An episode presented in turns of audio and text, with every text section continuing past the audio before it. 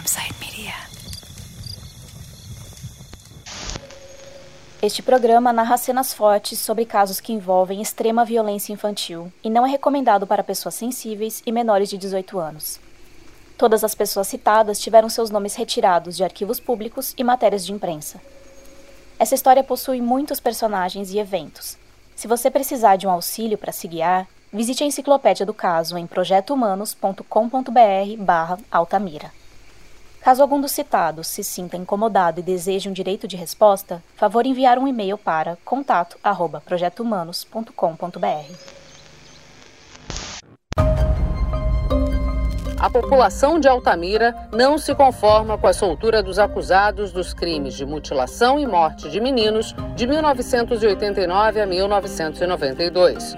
Surpreendidos com a decisão do TJE, que liberou no dia 6 de junho todos os indiciados, autoridades, representantes de entidades locais e membros do Comitê de Defesa das Crianças altamirenses realizaram uma reunião para decidir como enfrentar a decisão inesperada da Justiça.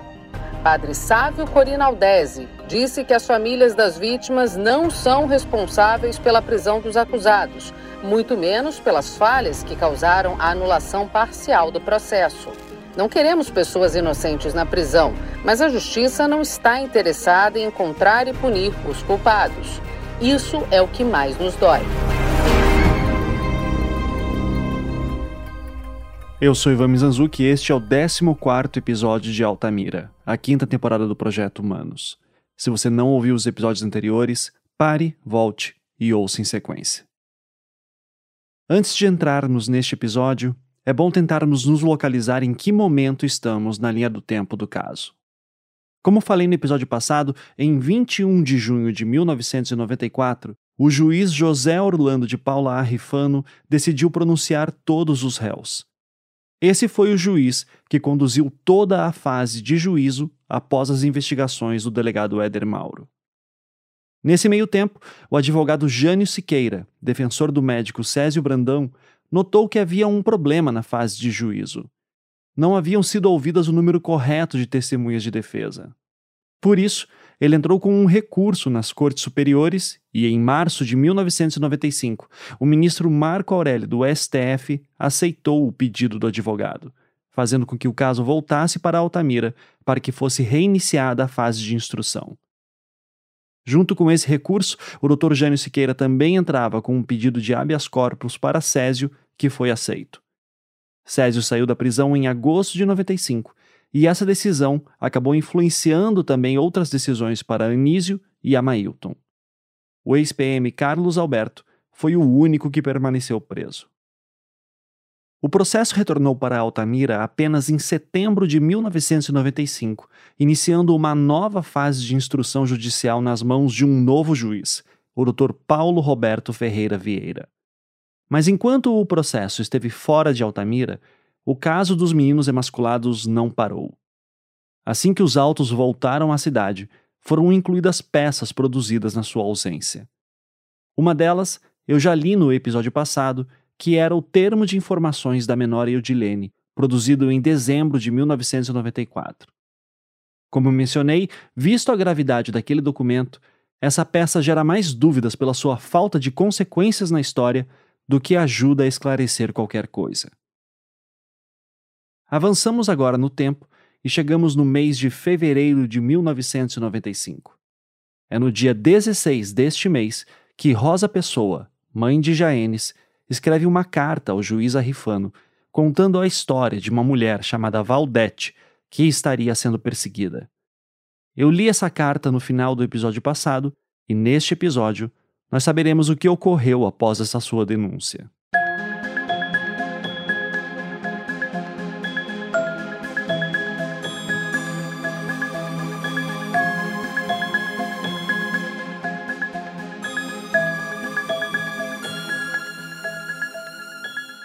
Avançamos então para o dia 23 de fevereiro de 1995.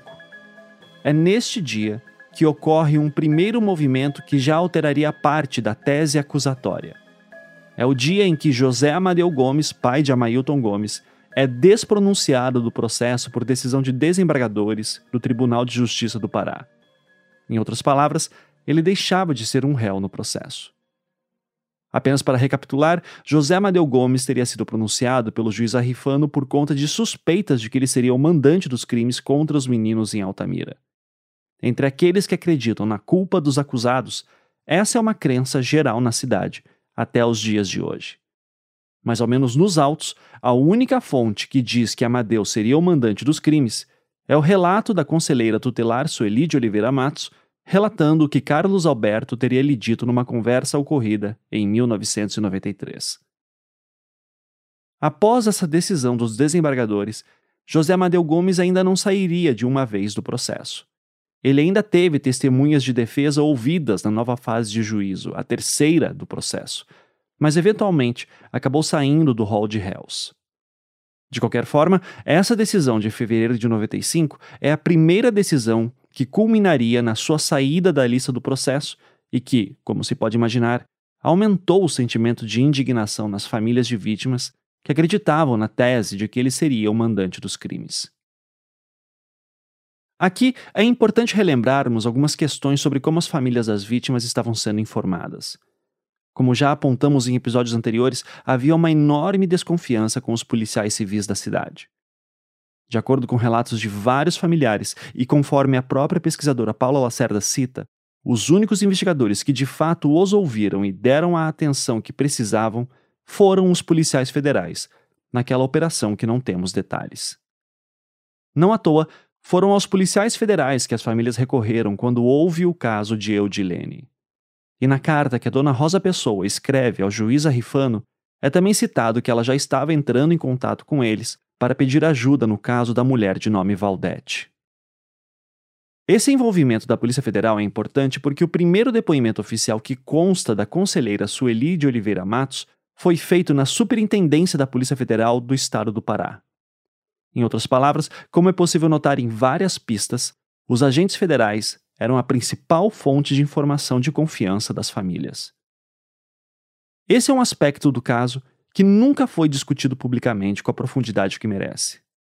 A PF está intimamente inserida neste caso, ao mesmo tempo que quase nada de oficial sobre eles aparece nos autos. E é essa a dinâmica profunda que determina tantas coisas que não são tão explícitas assim sobre o caso todo. E enquanto os autos estiveram fora de Altamira, um conhecido personagem reapareceu. No dia 24 de março de 1995, Edmilson da Silva Frazão prestou um novo depoimento. Dessa vez, perante a promotora Ociralva de Souza Farias Teixeira. Para quem não lembra, ele é a única testemunha de acusação que coloca Valentina no processo, citando um culto macabro que teria presenciado na chácara do Dr. Anísio. Esse seu termo de declaração possui apenas duas páginas e é de grande importância. Então, eu vou lê-lo na íntegra. E só um aviso: em um certo momento, ele cita um advogado chamado Ercílio. Esse seria Ercílio Pinto de Carvalho, um conhecido advogado de Altamira da época, hoje já falecido. Ele fazia as defesas tanto como advogado particular quanto defensor público de quatro réus: os ex-PM Carlos Alberto e Aldenor, que estava foragido, Valentina de Andrade, que nunca se apresentou naquela fase de juízo, e Amailton Madeira Gomes. Abre aspas. Edmilson da Silva Frazão declara que que procurou o Ministério Público para desdizer o que havia dito aos agentes da Polícia Federal quando foi procurado na sua residência, salvo engano, em abril de 93, com relação às pessoas que haviam sido presas pela Polícia Federal sob a acusação de terem emasculado crianças. Que vem agora negar o que disse a Polícia Federal por não haver verdade nos fatos. Que só falou por ter sido pressionado pelos policiais, que acredita ter sido procurado pela Polícia Federal através de um depoimento que havia feito junto à Polícia Civil. Que referido depoimento nada tinha a ver com o problema das emasculações. E o que havia, dentre outros assuntos, foi um desentendimento que tivera com o policial militar Carlos Alberto, conhecido como A. Santos que os policiais federais começaram a interrogá-lo sobre o Dr. Anísio, o Dr. Césio e o Sr. Amailton e o A. Santos, incluindo a Valentina. Que o declarante falou que não conhecia o Amailton, a Valentina, o Dr. Césio, e que conhecia o Dr. Anísio porque o irmão do declarante trabalhava com o mesmo. E o A. Santos por ter trabalhado junto, que foi-lhe mostrado fotografias. Que os policiais federais falaram que se o declarante não abrisse o jogo, ele iria preso. E, sob forte pressão psicológica, o declarante começou a inventar fatos, e muitos dos acontecimentos que constam de seu depoimento foram criados pelos próprios policiais que diziam que era dessa forma, e o declarante, pressionado, dizia que sim. Que não leu o depoimento no término deste, apenas assinou. Que não disse a verdade para o juiz do feito porque tinha certeza que os policiais federais estavam no corredor que após ter prestado depoimento em juízo, teve que sair de Altamira, uma vez que tinha incriminado pessoas que nem sequer conhece. Que só soube da existência dos mesmos porque os policiais federais lhes disseram os nomes e mostraram fotografias. Daí ter ficado com medo da reação dos familiares das pessoas que incriminou e que não sabe de nenhum envolvimento de qualquer pessoa com um crime conhecido por emasculação de menores que, quando chegou a Altamira do retorno da viagem que fez a Santarém, procurou o Dr. Ercílio várias vezes no escritório. Inclusive, houve ocasião em que o Dr. Ercílio recusava-se de falar com o declarante. Que a esposa do declarante sabe que o mesmo ia procurar o Dr. Ercílio para contar que a declaração dada na Polícia Federal e em juízo era falsa, desprovida de verdade. Que achou melhor procurar o Dr. Ercílio para contar a verdade que, se precisar, dirá o que está dizendo ao Ministério Público e ao juiz do feito. Fecha aspas.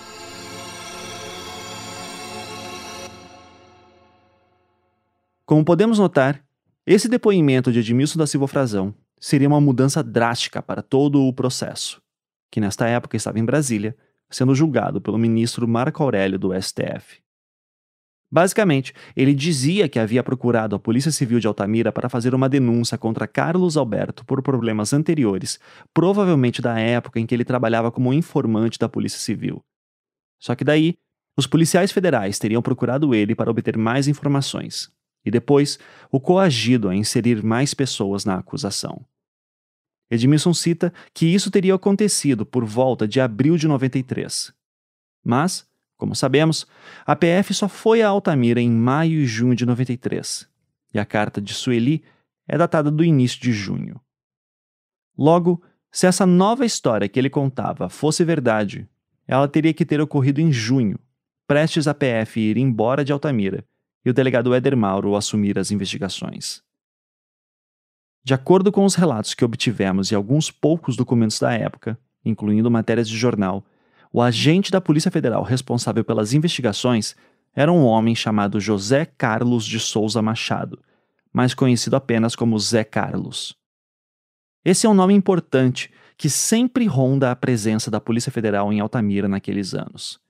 Ele estava presente, por exemplo, durante o depoimento de Eudilene, que eu li no episódio passado. Neste período, início de 1995, Valentina de Andrade já estava com advogados próprios acompanhando o caso.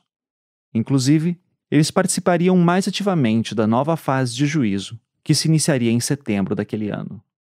E um desses advogados foi esse homem aqui. Meu nome é Frederic Wassef, sou advogado criminalista, é, formado em 1991 e trabalhei neste caso, na defesa de Valentina de Andrade, vítima de fraude, armação e de uma, de uma terrível conspiração para incriminar inocentes. Você provavelmente já ouviu esse nome por aí nos noticiários. Mas caso não esteja ligando os pontos, Frederic Vassef é hoje conhecido por ser o advogado do presidente Jair Bolsonaro e de seus filhos Flávio e Jair Renan. A primeira vez que eu ouvi falar sobre Frederic Vassef foi enquanto eu ainda produzia a temporada anterior do projeto Humanos, o caso Evandro. Eu explico essa história com muitos detalhes no episódio 35 daquela temporada. Mas apenas recapitulando, houve um momento em que Valentina de Andrade foi considerada uma suspeita no caso de Leandro Bossi, o garoto que desapareceu na cidade de Guaratuba, litoral do Paraná, em fevereiro de 92. Essa suspeita surgiu em meados de julho daquele ano, após falsas confissões feitas por suspeitos presos e que eu já expliquei em episódios passados. Nessa época que Valentina foi considerada suspeita, ela estava em Guaratuba, acompanhada de alguns seguidores, conhecidos como filhos de Valentina, e pessoas de seu círculo social, além de seu marido da época, o argentino José Terugi. Uma dessas pessoas que estavam com Valentina era Frederick Vassef, um jovem advogado recém-formado. Por fazer parte do grupo de Valentina, quando se acreditava que Leandro Bossi poderia ter sido morto por uma seita, ele também foi considerado um suspeito. De acordo com o depoimento do próprio Vassef prestado no dia 14 de outubro de 1992 a um outro delegado do Paraná, nós entendemos melhor sua relação com Valentina de Andrade. Este depoimento encontra-se no inquérito de Leandro Bossi, o garoto que desapareceu em Guaratuba, litoral do Paraná, em fevereiro de 92. Abre aspas. Que o declarante, no final de 1988, adquiriu numa banca de jornais um livro, Deus, a Grande Farsa, que trazia, em síntese, a biografia da autora Valentina de Andrade, bem como a experiência desta nos primeiros contatos com seres alienígenas que vinham a este mundo para trazer as respostas e ou verdades sobre o mundo em que nós vivemos. Que o livro revela, no seu entendimento, que Deus não seria o responsável pelas aflições e sofrimentos que a humanidade passa, mas sim um ser representante do mal, que também se denomina Deus por acaso. Que a autora trata Deus escrevendo a inicial em letra minúscula, bem como em outros trechos, chamando-o de capeta ou de besta enfurecida. Que da leitura do livro, o declarante teve grande curiosidade em contatar com a autora, o que o fez enviando uma carta à cidade de Londrina, vez que o próprio livro vinha com o número da caixa postal para correspondências. Que eram enviadas duas a três cartas por ano dirigidas a Valentina, sendo todas respondidas, sendo que no texto o declarante procurava indagar mais acerca de certas dúvidas advindas da leitura do livro. Que, como o declarante é amigo do jornalista Goulart de Andrade, feito um contato com este, foi sinalizado a Valentina a possibilidade de vir divulgar a matéria do livro na televisão do programa Comando da Madrugada. Que a matéria foi feita tendo Valentina e Teruji estado em São Paulo, oportunidade em que o declarante os acompanhou até a residência do jornalista porém, não foi divulgada, não sabendo o declarante o porquê. Que o contato em São Paulo entre o declarante e o casal Valentina e Iterugi foi bastante breve, visto que os mesmos permaneceram apenas um dia na capital. Que os contatos entre o declarante e o casal continuaram, agora através de fitas gravadas, sempre com as respostas às indagações feitas que em novembro de 1991, o declarante foi convidado por Valentina para ir a Londrina, lá permanecendo um final de semana. Que sempre eram feitas indagações com respeito ao conteúdo do livro, que, segundo o declarante, é muito complexo. Que, passados alguns meses, o declarante foi convidado a ir ao balneário Guaratuba, isso na segunda quinzena de março, onde lá permaneceu por cerca de quatro dias em companhia de vários argentinos que integravam a Seita Luz, que era chefiada por Valentina de Andrade. Que o declarante, na segunda quinzena de abril, foi convidado novamente a retornar ao balneário Guaratuba, desta vez permanecendo de 15 a 18 dias, sempre hospedado com argentinos. Fecha aspas. Doutor, eu preciso só confirmar alguns dados que o doutor deu em depoimentos ainda lá em Guaratuba, em 1992, tá? Não, mas pera um pouquinho. Sim, claro. A sua, entre... a sua matéria é sobre o Pará, Sim, correto? Correto. Então, Guaratuba não tem nada a ver com o Pará. Perfeitamente. É que só come... É, o doutor aparece pela primeira vez na história com a Valentina oficialmente, de acordo com os autos. Não aqui. Não? não, negativo. No caso do Pará, nada tem a ver, nunca mencionaram o meu nome com isso e nem essa história que você está trazendo à baila. No Pará, desde o dia 1, nunca ninguém mencionou isso, só existiu ali exercendo a advocacia, o regular exercício da advocacia. Portanto, isso não tem objeto, não é objeto da entrevista nem da matéria que você diz está fazendo. Se a pauta é, eu advoguei em todos os casos, desde o dia 1 a minha relação sempre foi de um advogado.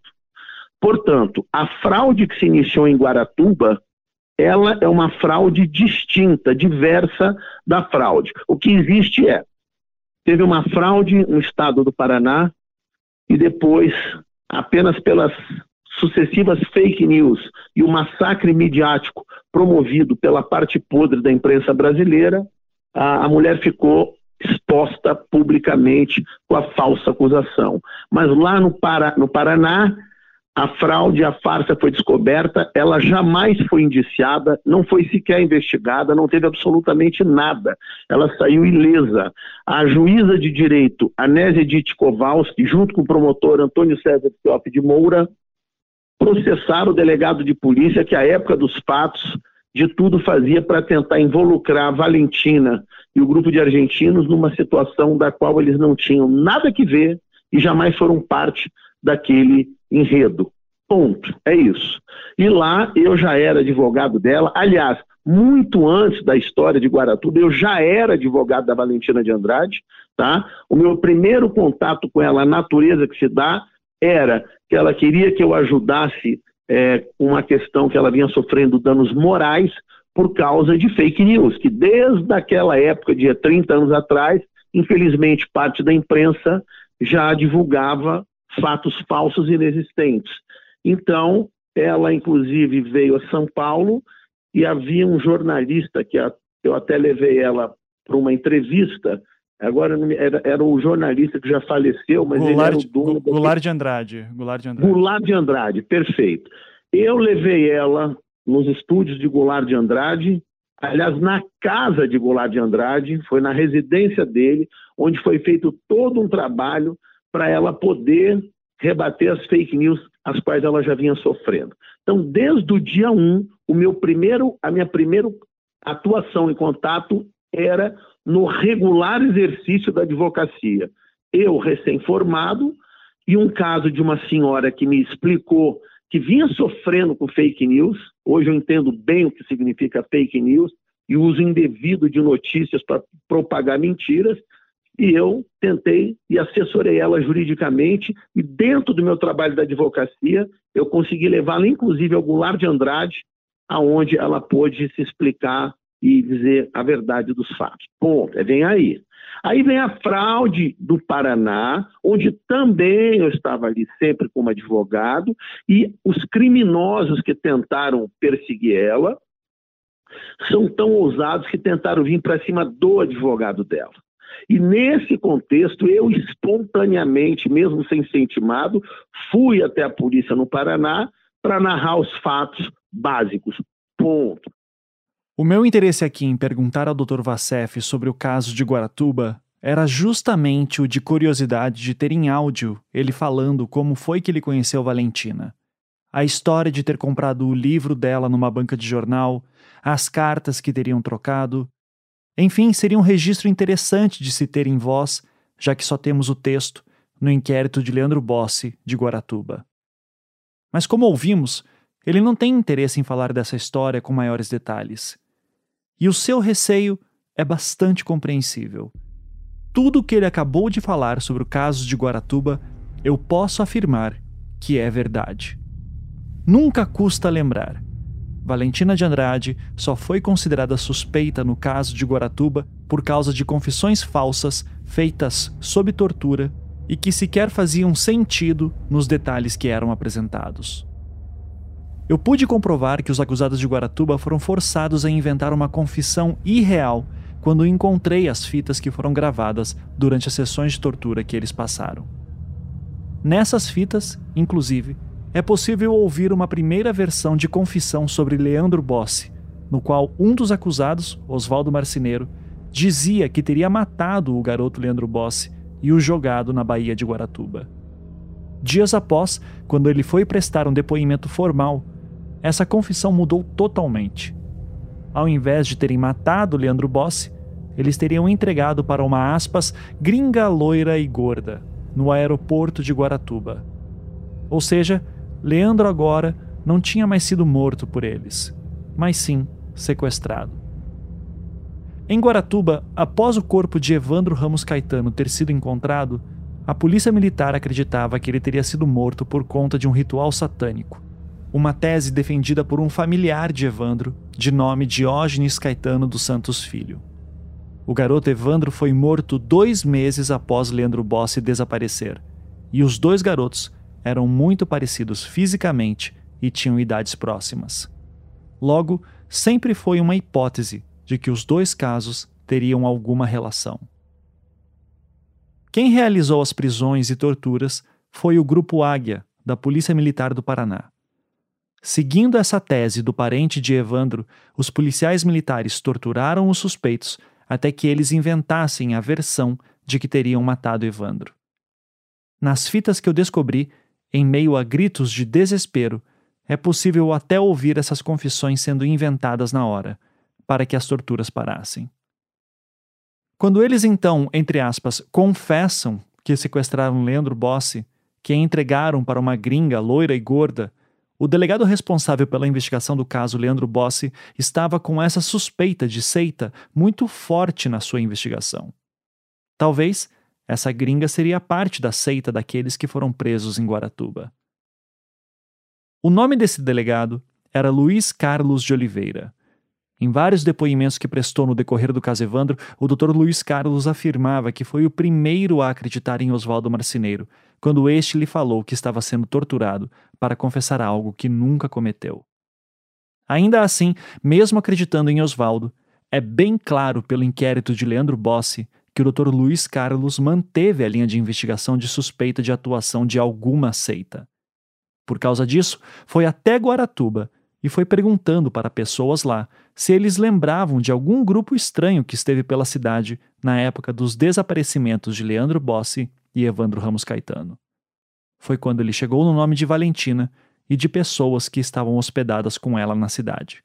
Um grupo que era em torno de 30 a 40 pessoas, a maioria composta por argentinos. Nós notamos a insistência do Dr. Luiz Carlos nessa ideia de seita através de entrevistas que ele deu na época e também de seus quatro pedidos de mandados de prisão feitos à juíza de Guaratuba. Um para Valentina, outro para o seu marido José Terugi, outro para um caseiro de Valentina conhecido como Meluso e outro para Frederic Vassef. Desses, o único que foi preso foi Meluso, que foi logo depois liberado porque ficou claro que ele não teria como ajudar em nada nas investigações. Além disso, os únicos mandados de prisão que foram emitidos foram para Valentina e Meluso. José Terugi e Frederic Vassef nunca tiveram mandados de prisão emitidos. Nem mesmo o promotor da época, o Dr. Antônio César Cioff de Moura, comprou muito a ideia de Valentina como suspeita. E isso foi mais um ponto de atrito entre o promotor e o delegado, que chegou a um ponto sem volta, fazendo com que o Dr. Luiz Carlos de Oliveira pedisse que fosse desligado do caso Leandro Bossi, por conflitos com o promotor. E no meio desse conflito, o promotor escreveu algumas peças reclamando que o delegado não estaria fazendo seu trabalho direito, deixando de ouvir um suspeito que queria muito ser ouvido espontaneamente. Esse suspeito que queria ser ouvido, mas que pelo inquérito demonstra nunca ter recebido resposta do Dr. Luiz Carlos, era o advogado Frederic Vassef. Uma das coisas mais inacreditáveis dessa epopeia toda não é apenas o fato de tudo ter começado por confissões falsas, mas sim que Valentina nem sequer era gringa, tampouco loira, muito menos gorda.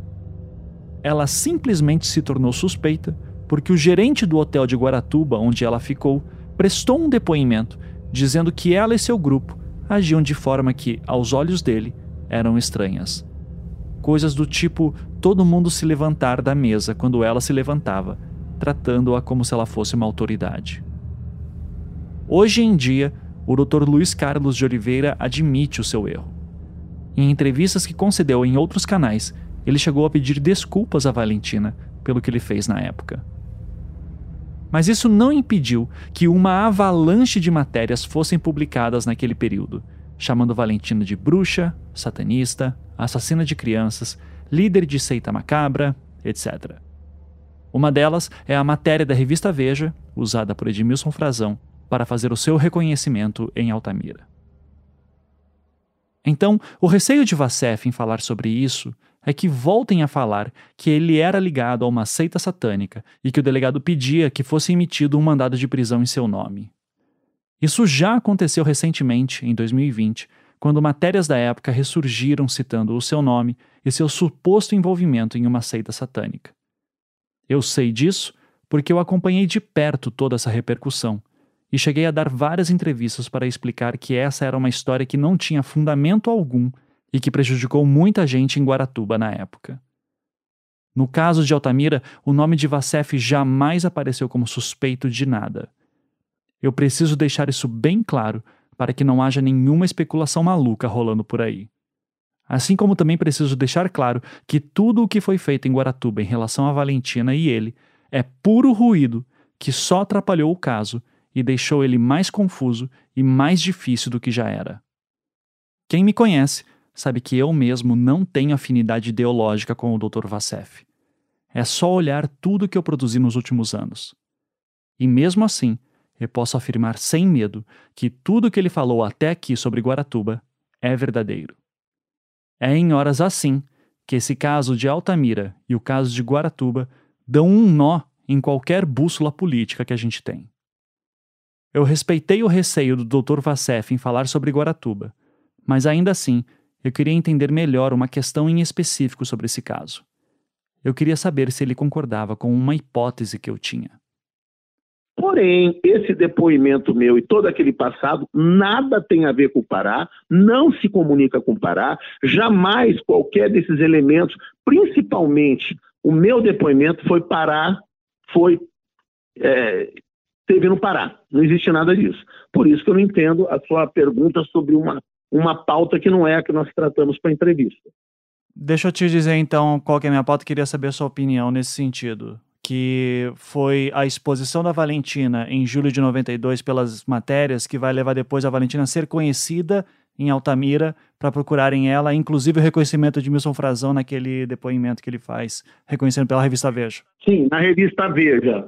Na revista Veja, exatamente isso. Eu, ela só foi parar Valentina de Andrade só foi envolvida na fraude processual e no crime de denunciação caluniosa, onde os bandidos paraenses, sabendo que ela era inocente, resolveram incriminar aquela senhora com fraudes processuais, plantando testemunha e criando todo tipo de situação para incriminá-la.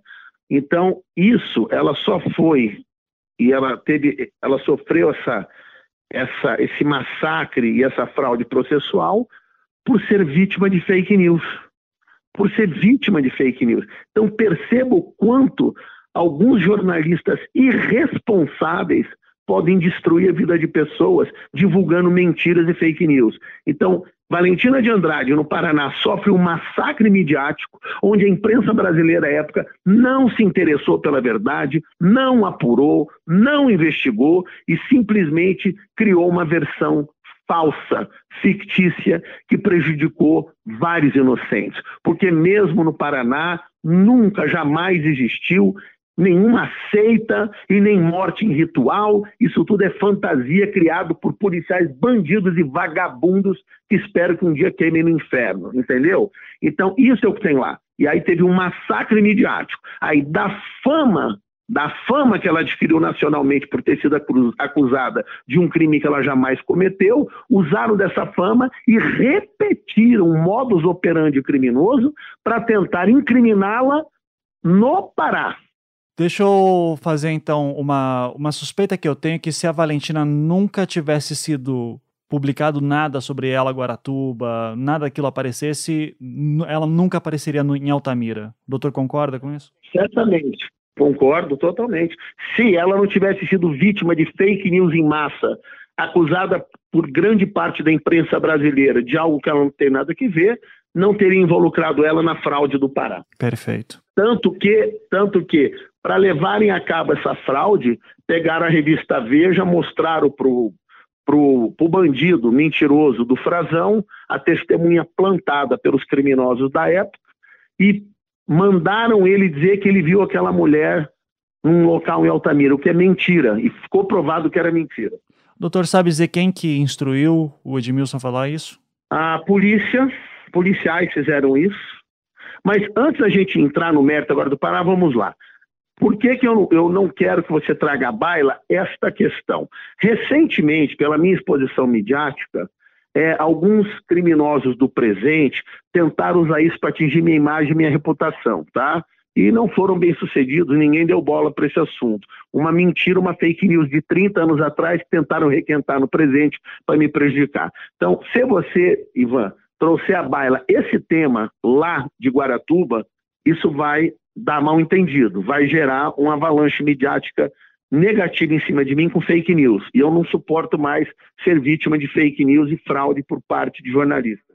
Doutor, eu até já falei com o doutor sobre isso, mas eu quero até reforçar isso, tá, pro, pro doutor. É, na época que aconteceu essas notícias que resgataram aquelas matérias, tudo, eu dei várias entrevistas falando pro doutor que não tinha nada a ver essa história. Tá? Eu fui o primeiro a levantar. Eu, sei, eu, eu, né? eu, não vi, eu não vi. Eu só, tô, só tô dizendo que eu, eu, eu era um dos poucos especialistas nesse assunto e, e falei ao seu favor. Eu tanto acredito no, na sua seriedade, no seu jornalismo profissional, que é o motivo pelo qual estou dando entrevista a você.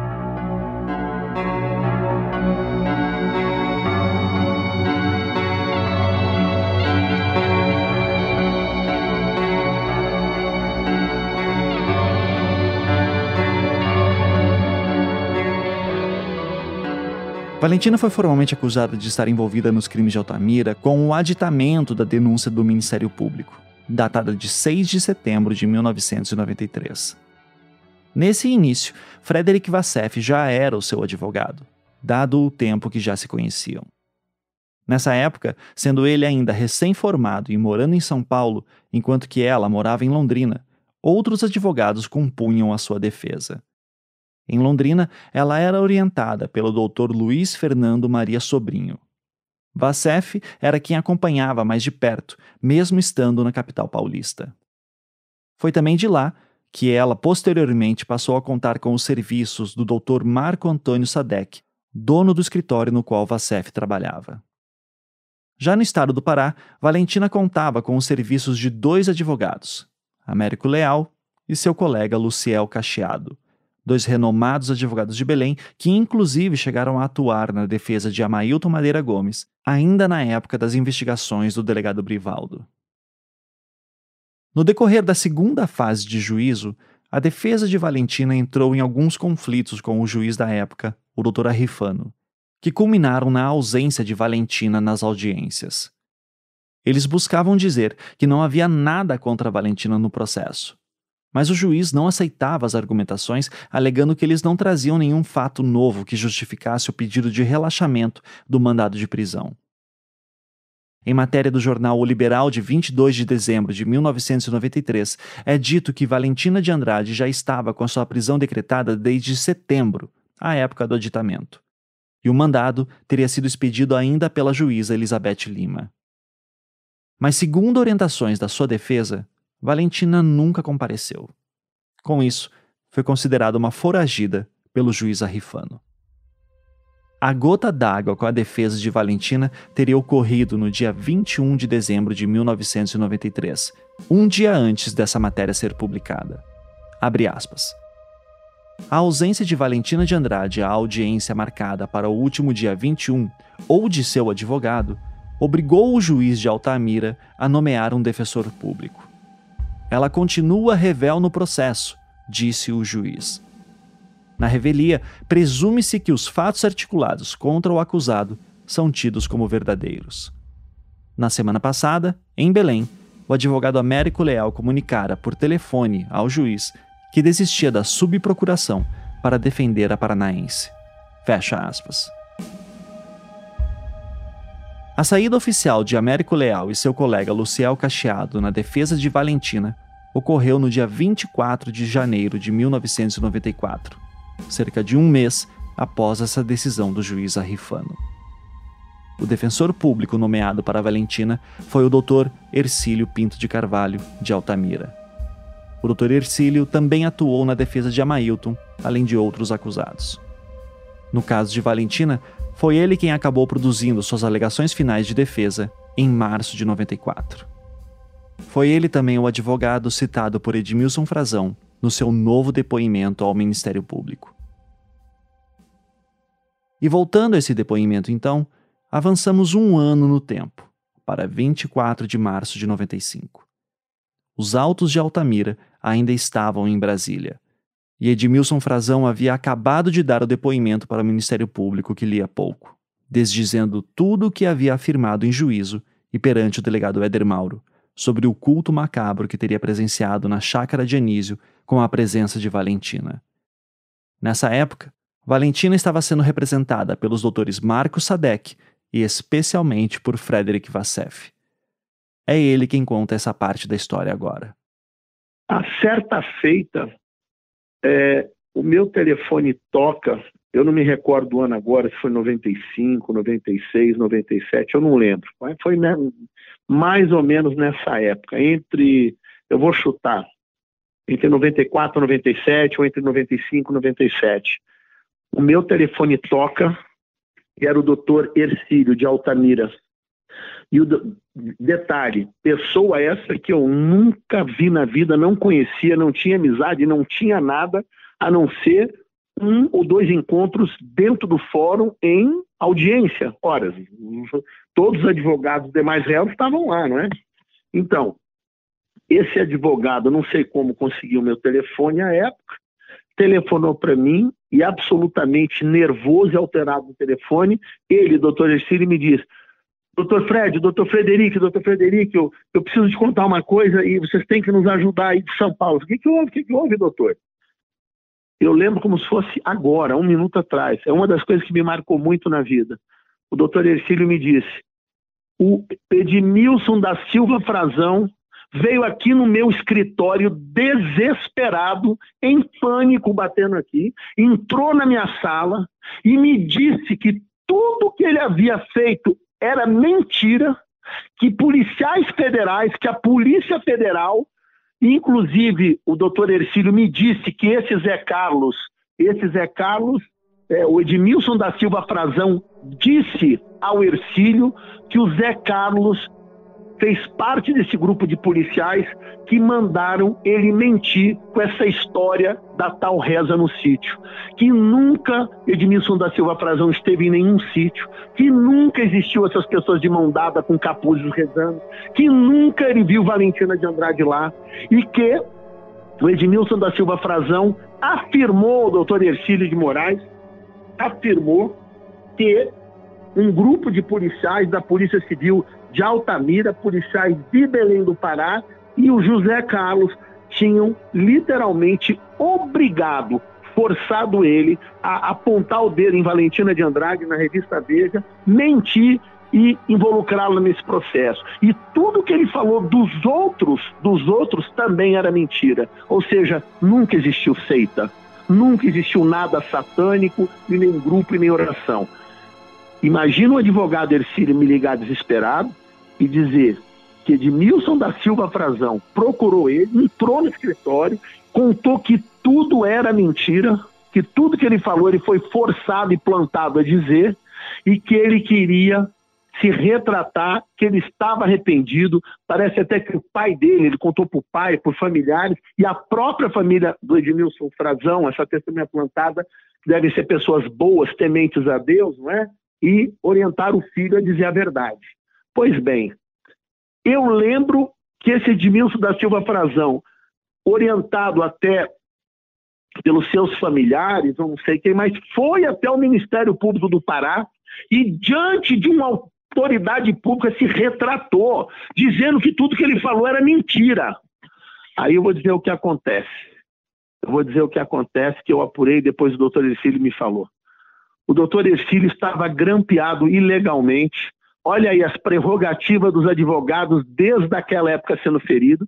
As informações que chegaram a mim foram passadas para mim por várias pessoas que eu é, me reservo o direito de não dizer agora, que a Polícia Federal grampeou o escritório, a casa, os telefones de todos os envolvidos, de todo mundo, ilegalmente. Eu estou falando de grampo ilegal, sem conhecimento ou autorização judicial, e eu estou falando grampo de advogado. Eu não estou falando de investigado ou de acusado.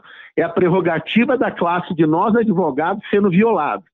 Portanto, que a Polícia Federal ouviu toda essa conversa, inclusive a conversa do doutor Ercílio para com o Frederico Assef foi grampeada e eles ouviram isso.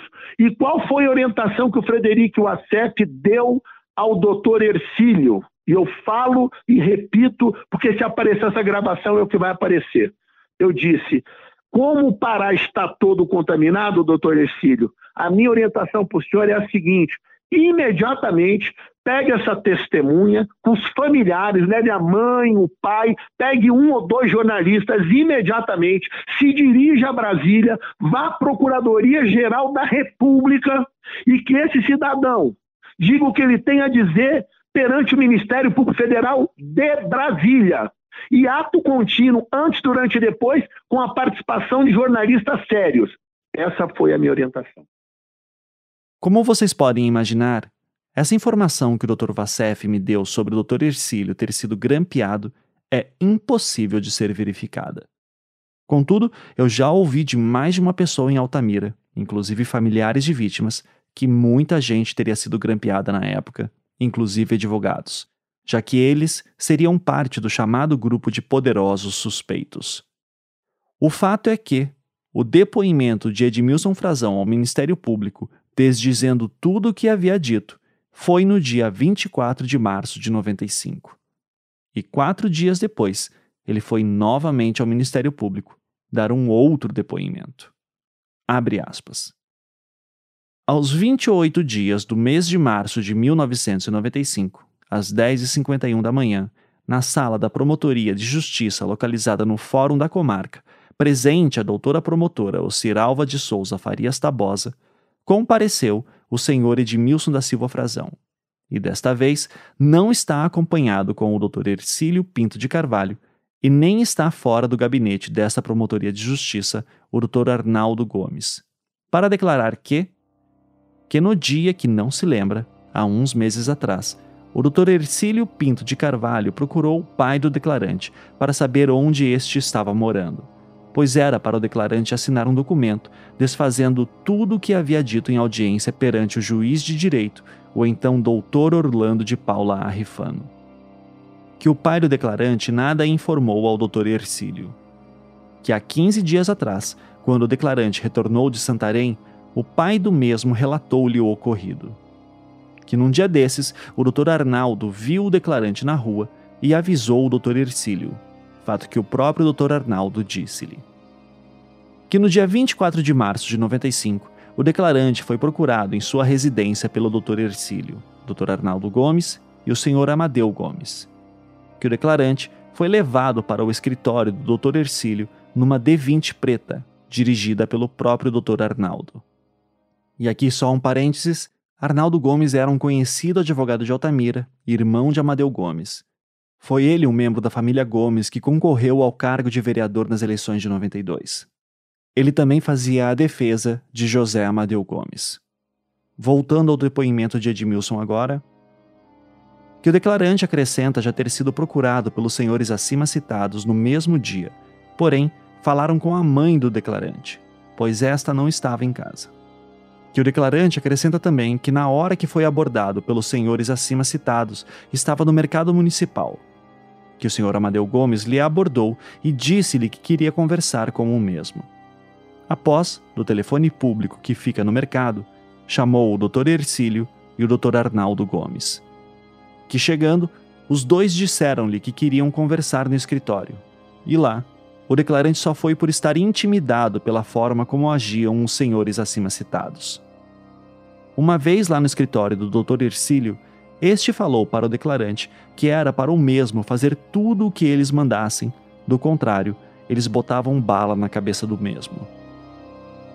Que o declarante perguntou o que eles queriam com o mesmo, e estes disseram então, através do Dr. Ercílio, que este viesse até o Ministério Público para prestar um depoimento, desmentindo todo o depoimento que havia prestado em juízo. Que o declarante perguntou aos três se isso não ia prejudicá-lo, e estes disseram que não, que era para o declarante dizer que quem havia forçado o declarante a dar o depoimento era a Polícia Federal. E se o declarante dissesse isso, que o Ministério Público iria processar a Polícia Federal, e não iria pegar nada com o declarante.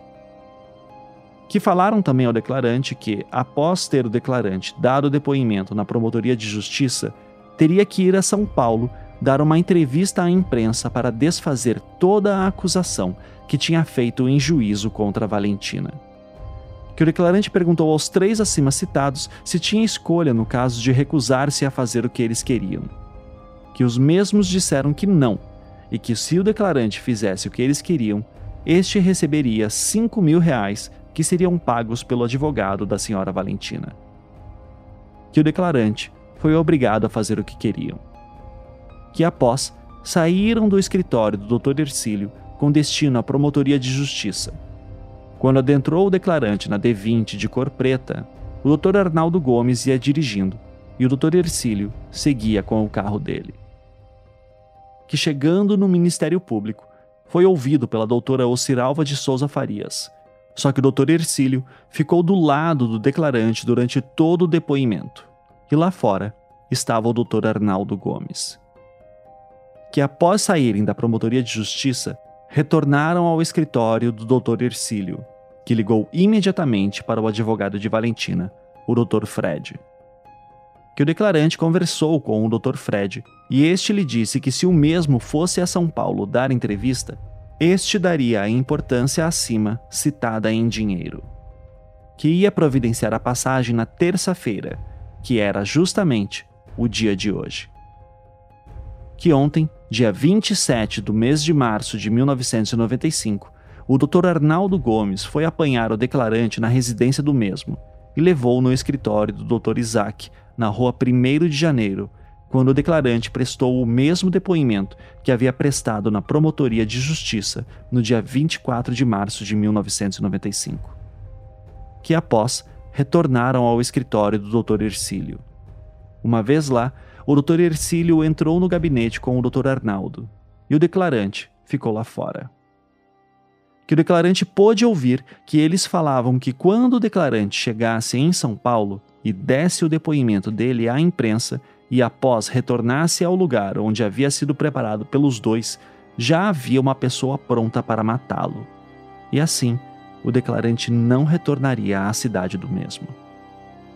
E o doutor Arnaldo perguntou para o doutor Ercílio: E a viúva, quanto nós vamos dar para ela?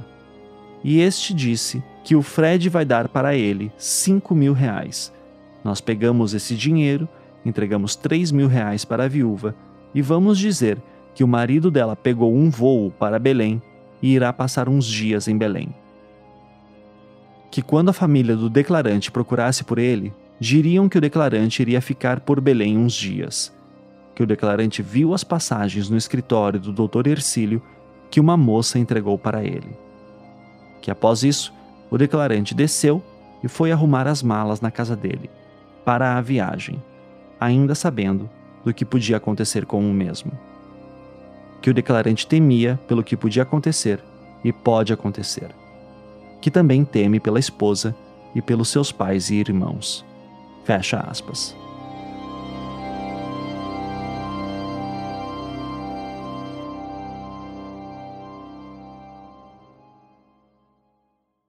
Pois bem, agora eu vou dizer outra, o que aconteceu e que eu apurei. Como a conversa foi interceptada, o Edmilson da Silva Frazão foi ato contínuo cooptado novamente por esses policiais criminosos, foi ameaçado de morte ele e a família dele, e forçaram ele a voltar ao Ministério Público e dizer que a retratação era falsa e que ele fez porque familiares do Amailton, não sei quem, teriam ameaçado. Mentira. A retratação da retratação ocorreu porque a polícia ameaçou Edmilson da Silva Frazão. Até onde sei, a entrevista que o Dr. Vassef deu para mim sobre este caso é a única que ele já deu com tantos detalhes. Ele aparecerá mais vezes em outras oportunidades.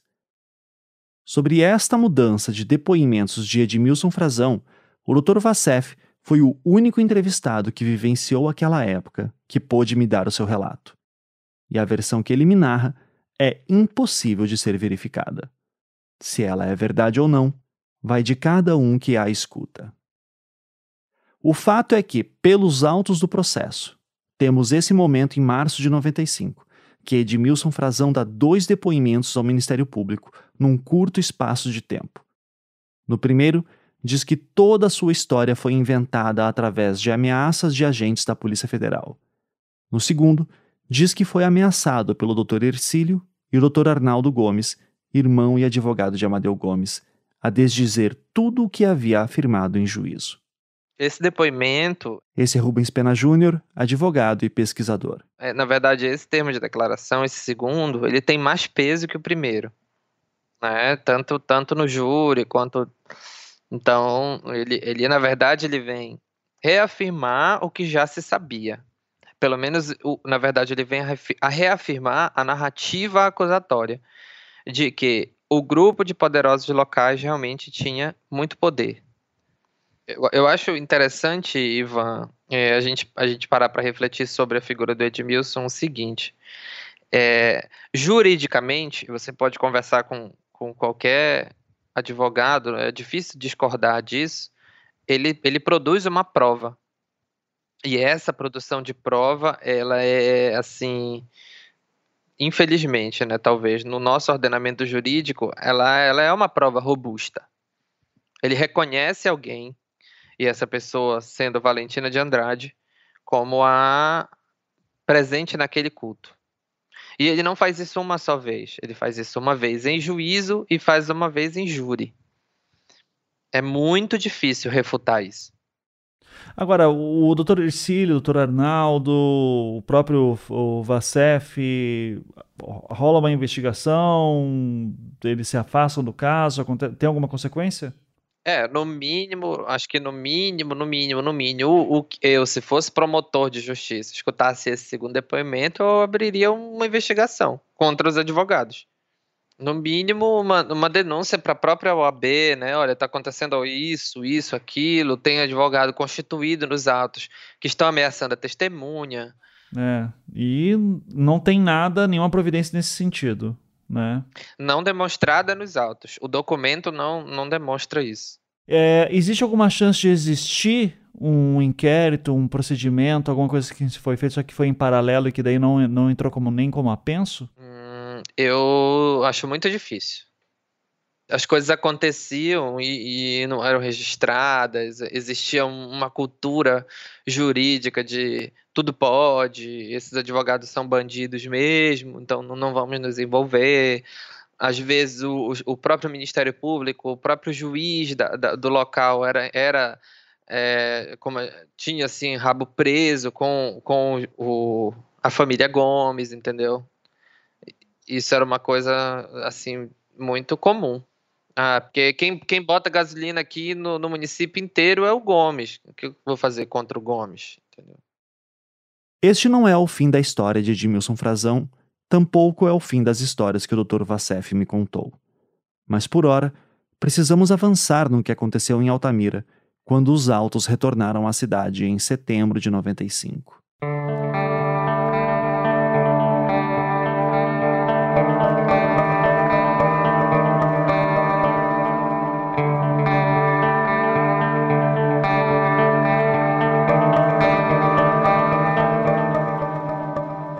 No dia 25 de setembro de 95, iniciava-se uma nova fase de juízo do processo, após a determinação do ministro Marco Aurélio do STF. Já era a terceira fase de juízo pela qual o processo passava. Apenas para relembrar, a primeira ocorreu no início do ano de 93, quando Amailton era o único suspeito.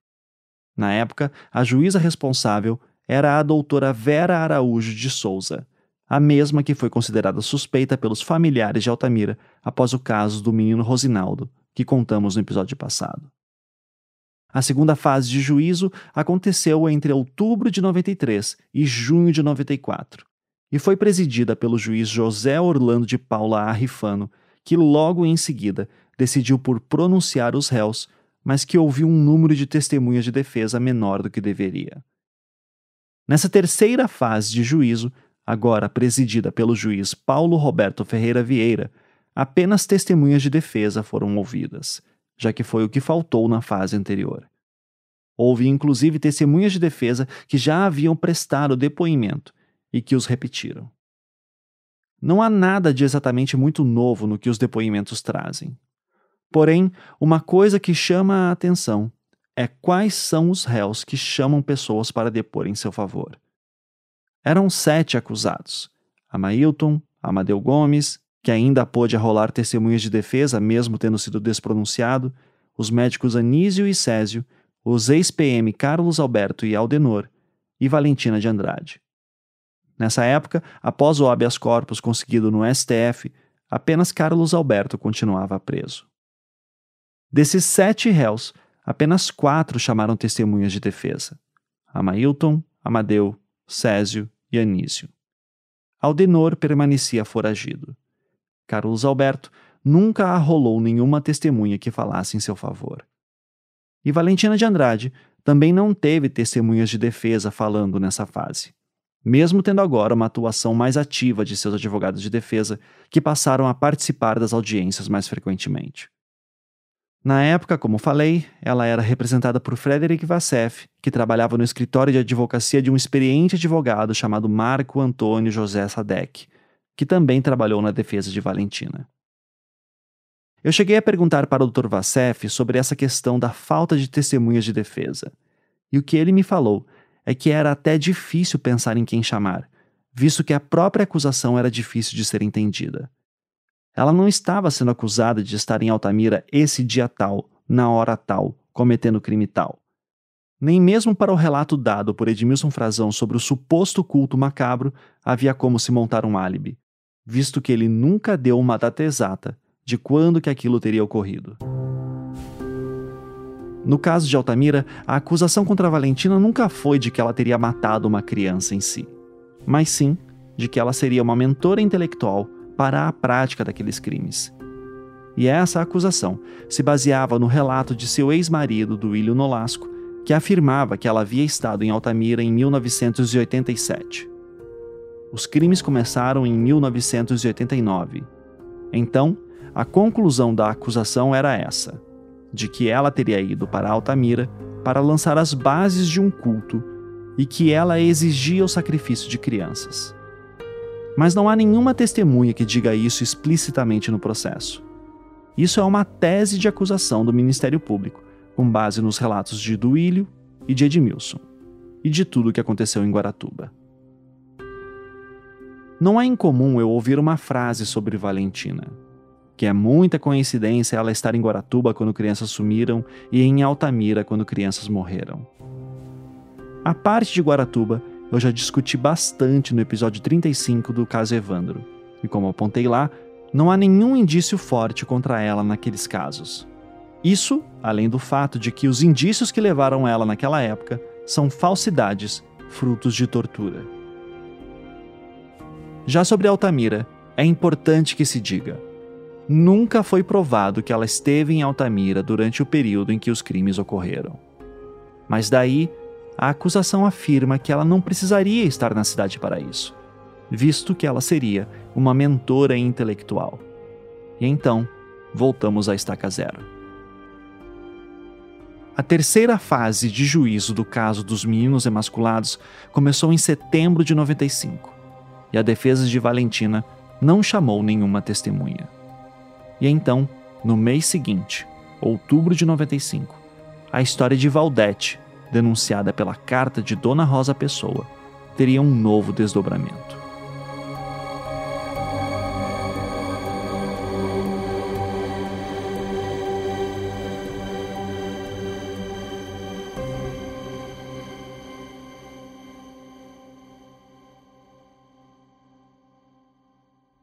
A carta de Dona Rosa Pessoa era datada de 15 de fevereiro de 95 e falava sobre uma senhora chamada Valdete Rodrigues Barroso que afirmava estar sendo ameaçada por um homem. Esse homem teria dito que era para Valdete falar para ele tudo o que ela havia relatado para a Polícia Federal anteriormente. Do contrário, a mataria. Ao menos é isso que a Dona Rosa Pessoa expunha na sua carta.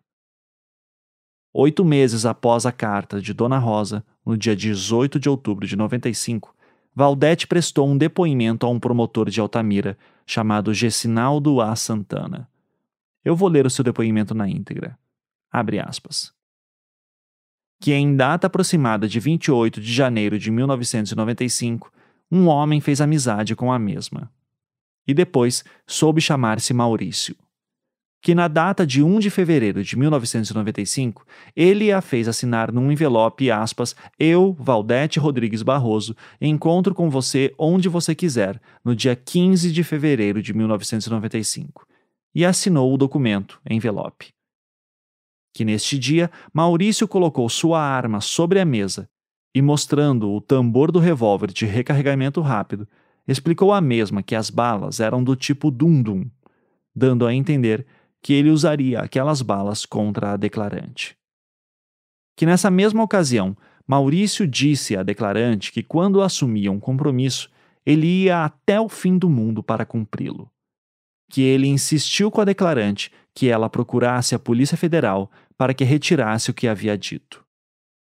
Que ele estava se referindo à sua visita ao Conselho Tutelar, onde a declarante fora para resolver problemas de seus filhos que Maurício deduzia que a mesma houvesse falado para a Polícia Federal de um fato que presenciou, não sabendo precisar a data exata, porém, acredita ter sido entre os meses de fevereiro e março de 1988, época em que amamentava o seu último filho homem, onde viu, quando se encontrava na calçada, próximo ao Banco do Brasil, à espera de seu namorado Isaías, passar um carro de passeio tipo Gol ou Escort, de cor cinza, que conduzia no bagageiro traseiro uma criança do sexo masculino, que estava com as mãos e os pés amarrados. Que quem dirigia o carro era Amailton.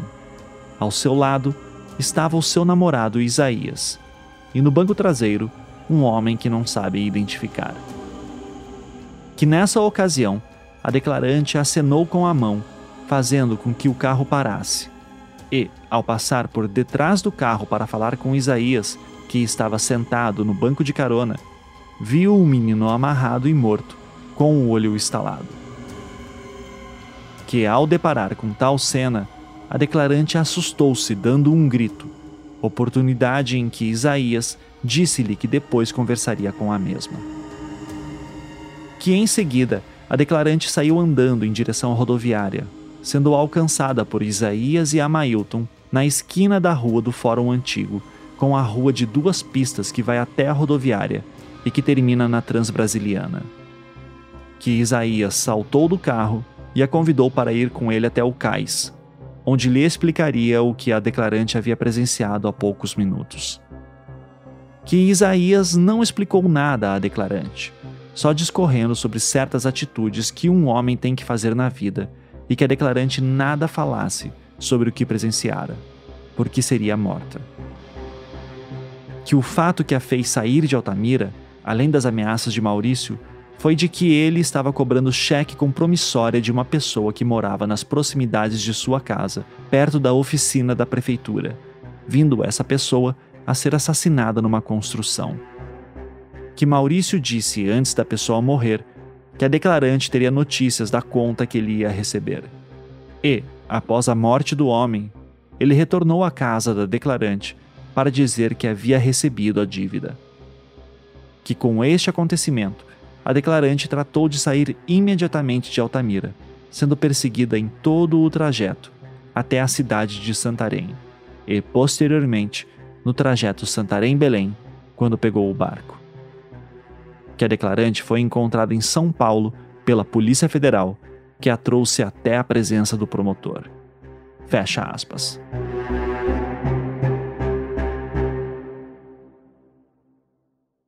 E depois tem o relatório da Polícia Federal, que já é um, um texto feito pela própria Polícia Federal, é, 240, até um relatório de missão, né, que está lá no 243. E aí ele fala naquela cidade, Pitá, eles foram é tudo, nossa, é uma aventura essa busca pelo Maurício. Maurício foi encontrado numa ilha a uma hora de barco de Santarém.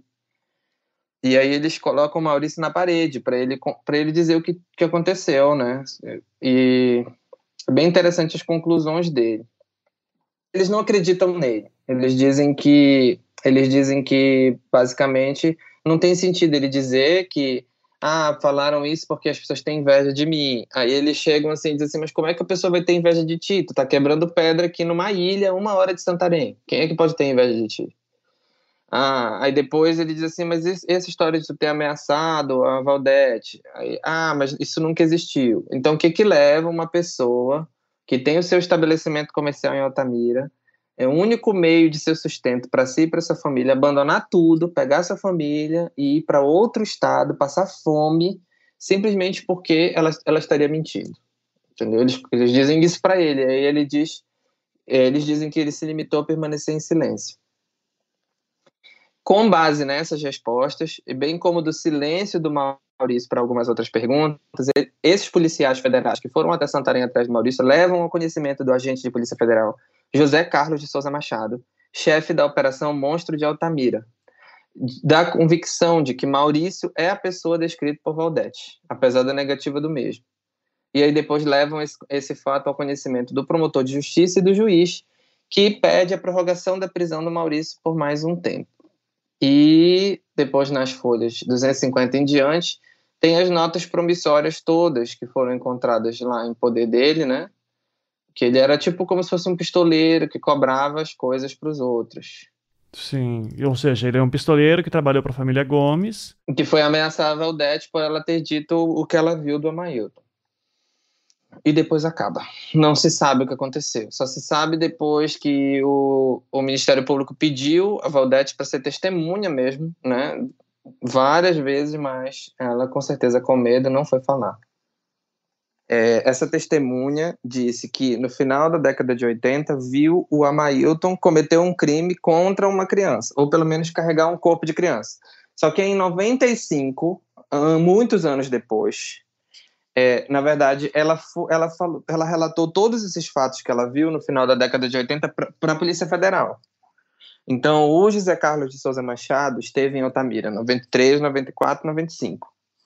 Então, ela pegou, a Valdete pegou, falou para o José Carlos isso tudo. Olha, eu vi isso, isso assim assado, e isso corroborou para que houvesse aquelas acusações. Em 95, com o Amailton já preso, esse Maurício vai ameaçá-la para ela dizer na polícia que era tudo mentira. Tá, mas em algum momento eles vão atrás do Isaías, o namorado dela na época, que estaria no carro? Não, não. As únicas pessoas que eles vão atrás é o Maurício e a própria Valdete. E não explicam por que não vão atrás do cara. Não, não, não. Tudo que se tem, tudo que se tem, é, é isso que eu te disse. Na enciclopédia do caso, eu vou deixar disponível toda a parte sobre o caso da Valdete para que os interessados notem o quão frustrante essa história é. Afinal, o caso de Valdete seria mais uma peça extremamente importante para o processo.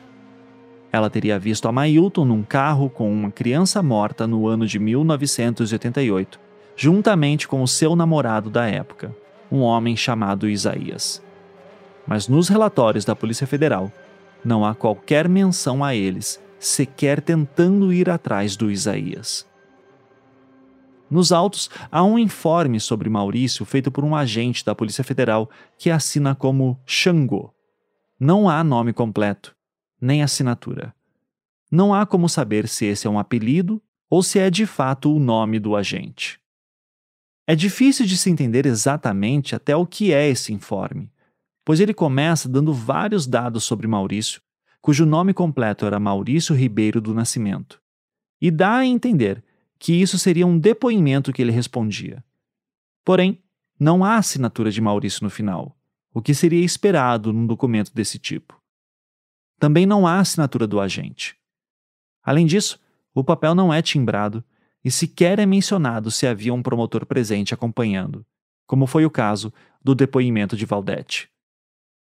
E isso é especialmente curioso porque a tipografia e o estilo do texto nos dois documentos são bem parecidos.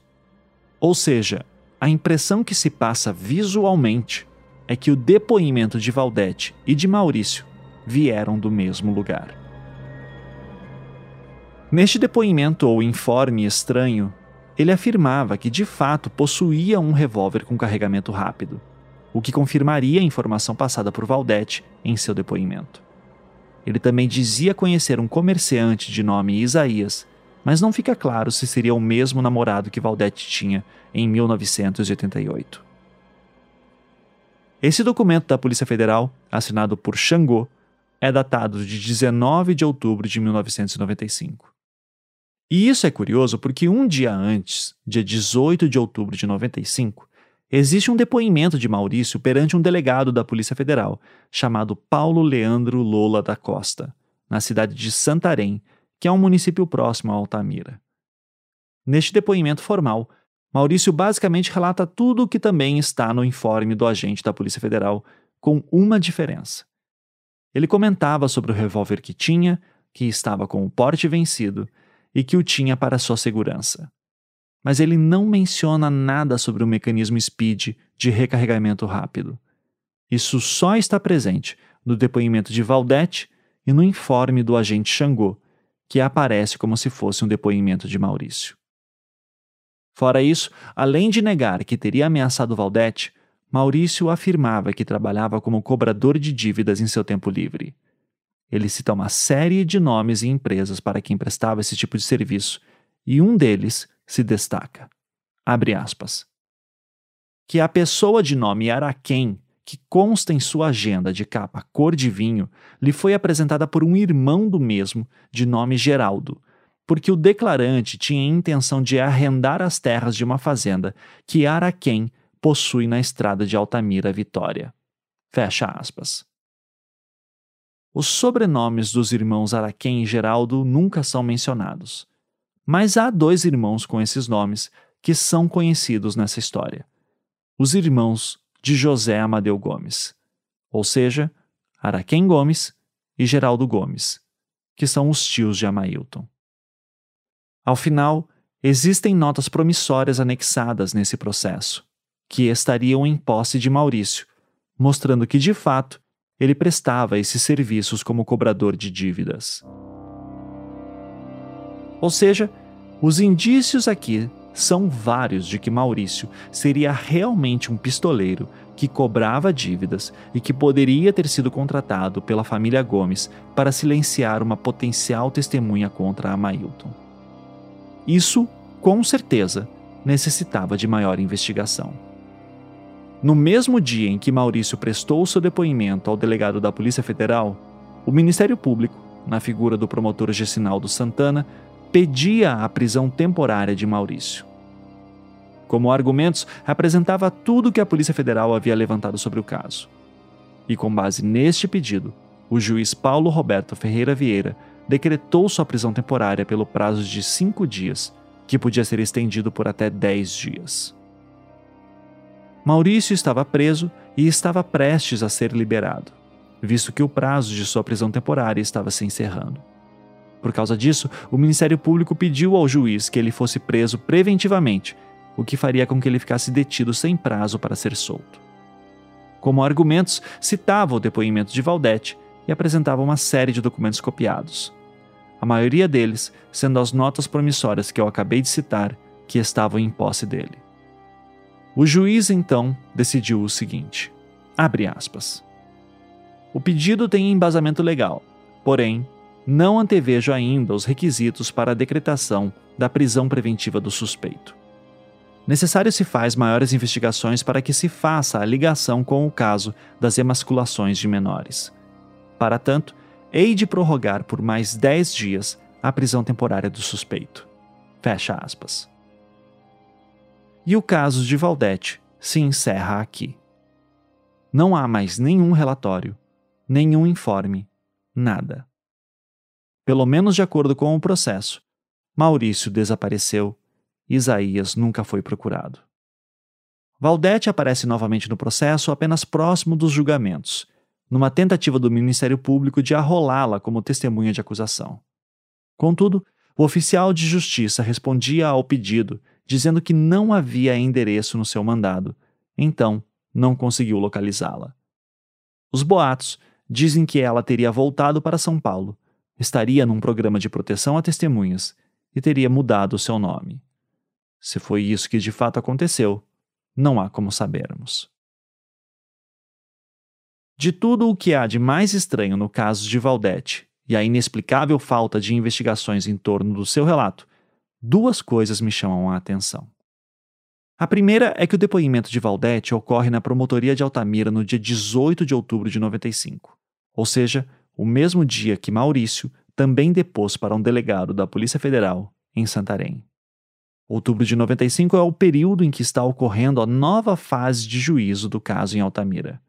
E não há, aparentemente, qualquer esforço do Ministério Público em fazer com que Valdete falasse perante o juiz para incluí-la oficialmente como testemunha no caso. É possível que o convite tenha sido feito extraoficialmente e ela tenha recusado, mas isso é pura especulação. E a segunda coisa estranha que me chama a atenção é novamente a presença da Polícia Federal, no que seria provavelmente a terceira fase da Operação Monstro de Altamira. E daí, repetimos as perguntas que eu fiz no caso de Odilene. Afinal, o que a PF foi fazer lá? Quem mandou ela para lá? Com que intuito? E por que essas investigações não avançaram, assim como no caso de Odilene? Eu não sei vocês, mas eu tenho um problema sério com histórias de operações policiais que não são muito bem explicadas, especialmente quando envolve uma polícia que nem seria a primeira designada para se investigar especialmente quando ela possui um protagonismo tão grande. E mais ainda, quando esse protagonismo fica escondido nos documentos oficiais. A investigação de todos esses casos, dos emasculados, de Odilene, de Valdete, todos seriam atribuição da Polícia Civil, em princípio. Se a Polícia Federal se envolveu, por qualquer motivo que seja, deveria haver a justificativa legal para tanto. Determinação do Ministério da Justiça, portaria, relatórios, depoimentos de policiais federais explicando como chegaram às suas conclusões, o pacote todo. Mas não há nada disso. Tudo o que sabemos da participação deles é por breves passagens em que nomes de agentes são citados e por relatos de envolvidos. Relatos que são extremamente elogiosos por parte das famílias e bastante suspeitos por parte dos envolvidos com os acusados. Um deles, por exemplo, ouvimos há pouco na fala do advogado Frederic Vassef, na sua justificativa sobre a mudança do depoimento de Edmilson Frazão e os supostos grampos telefônicos que haveriam em Altamira. Qual seria a versão verdadeira? E por que a Polícia Federal tinha tanto interesse no caso dos meninos emasculados?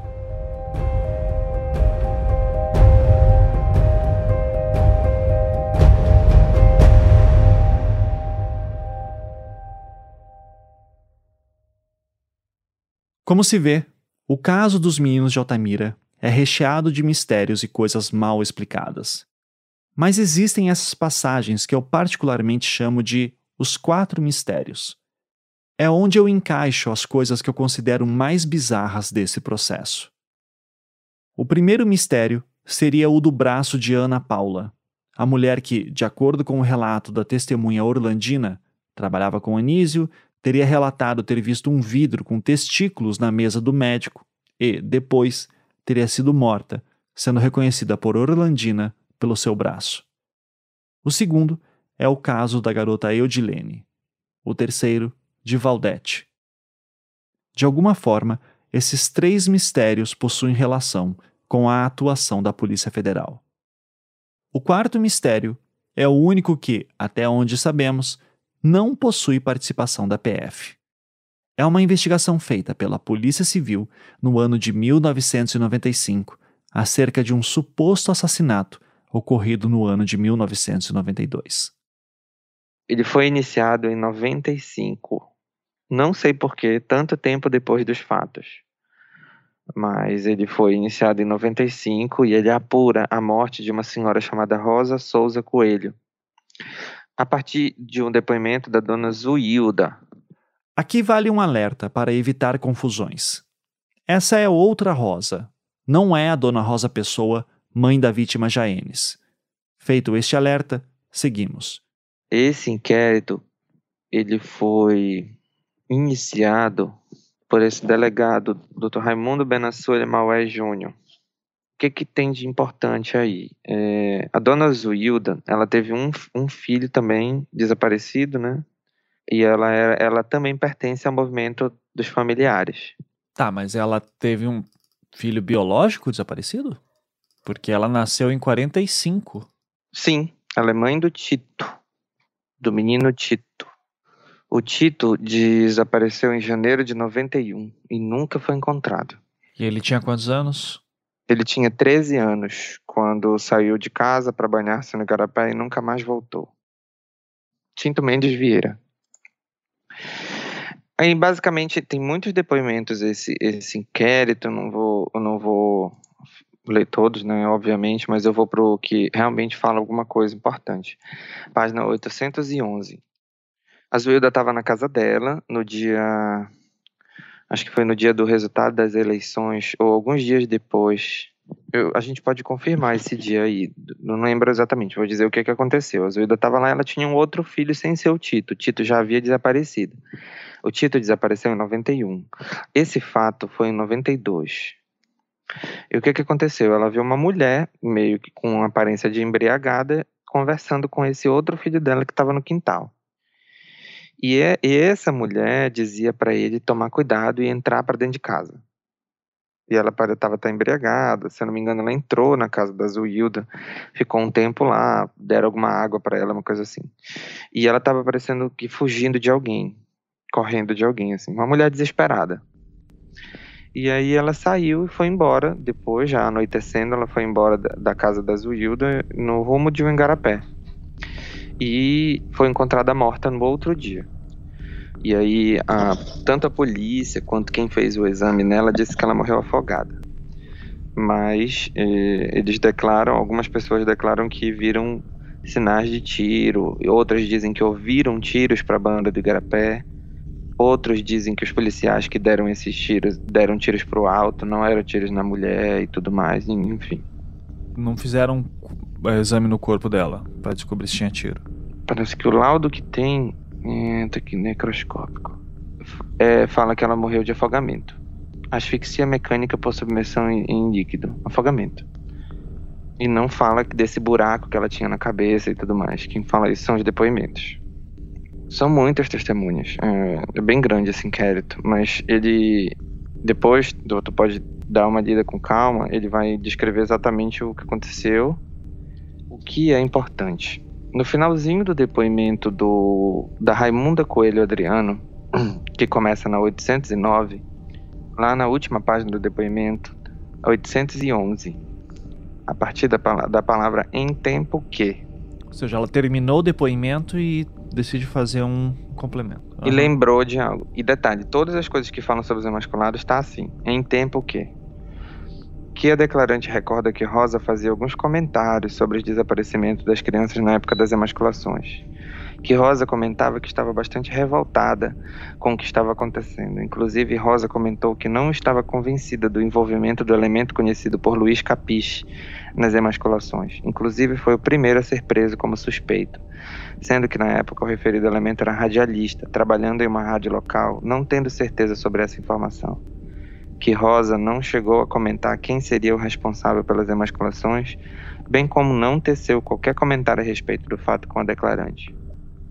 Ok? E depois, na, no depoimento do, do senhor Antônio Afonso da Silva Barros, na 823 que o declarante recorda que Rosa, no dia da festa, comentou que estaria no carro de propriedade de Sara, irmã do declarante, sozinha em direção à exposição agropecuária que fica localizada na estrada transamazônica, próximo a um posto de gasolina.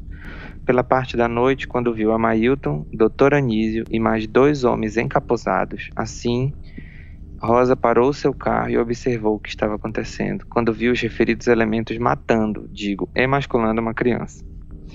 Que os elementos estavam afastados da estrada uns 20 metros do, adentrando o mato, quando viram o carro que Rosa dirigia. que Rosa ainda comentou que Anísio e Amailton reconheceram Rosa. Assim, Rosa retirou-se e foi para a rádio rural, a fim de relatar o fato. Mas desistiu da ideia, não comentou nada. Que Rosa se dirigiu para a exposição agropecuária, visto que iria levar uma carta a mando de João Mato Grosso, que era um político para quem a Rosa trabalhava, para ser entregue ao responsável da festa da exposição, cujo nome o declarante não lembra. Que Rosa somente comentou esse episódio com o declarante e ainda comentou que não falou nada para João Mato Grosso, mas resolveu ir até a delegacia comunicar o fato. Que Rosa comentou ainda com o declarante que registrou o fato e prestou depoimento para o delegado.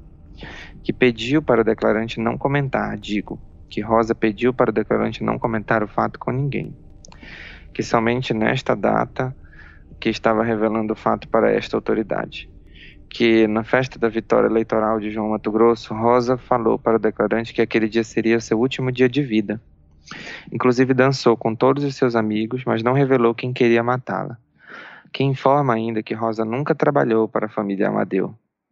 Que ouviu também Madalena, lavadeira de Amadeu, que havia visto Amailton com a camisa suja de sangue que, portanto, Madalena viu a Mailton sujo de sangue dentro da casa de Amadeu, que Madalena era empregada da família de Amadeu há muitos anos e que depois do episódio da camisa foi ameaçada por Amadeu para não falar nada sobre o que tinha visto e logo em seguida foi demitida. Que Madalena também comentou com o declarante que uma outra empregada de Amadeu entrou em um dos quartos da casa de Amadeu e nesse quarto tinha um objeto objetos tais como velas, sangue pelo chão, facas que eram usadas no ritual para emascular crianças. Que essa empregada, cujo nome não sabe, desapareceu misteriosamente. Que o declarante não conhecia essa empregada e nada mais disse, nem foi perguntado. Essa, ou seja, essa é a tal da Fátima. Madalena e Fátima seriam a mesma pessoa. Uhum. E, e, esse depoimento da Rosa, que ela teria dado para a polícia, existe em algum lugar? Alguém sabe, correram atrás disso?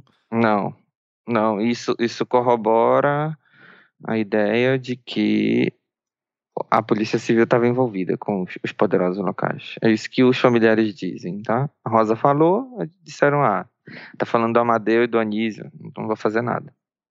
Aí a Madalena é ouvida, viu? A empregada. Ela diz que não, nunca viu isso, nunca viu camisa nenhuma.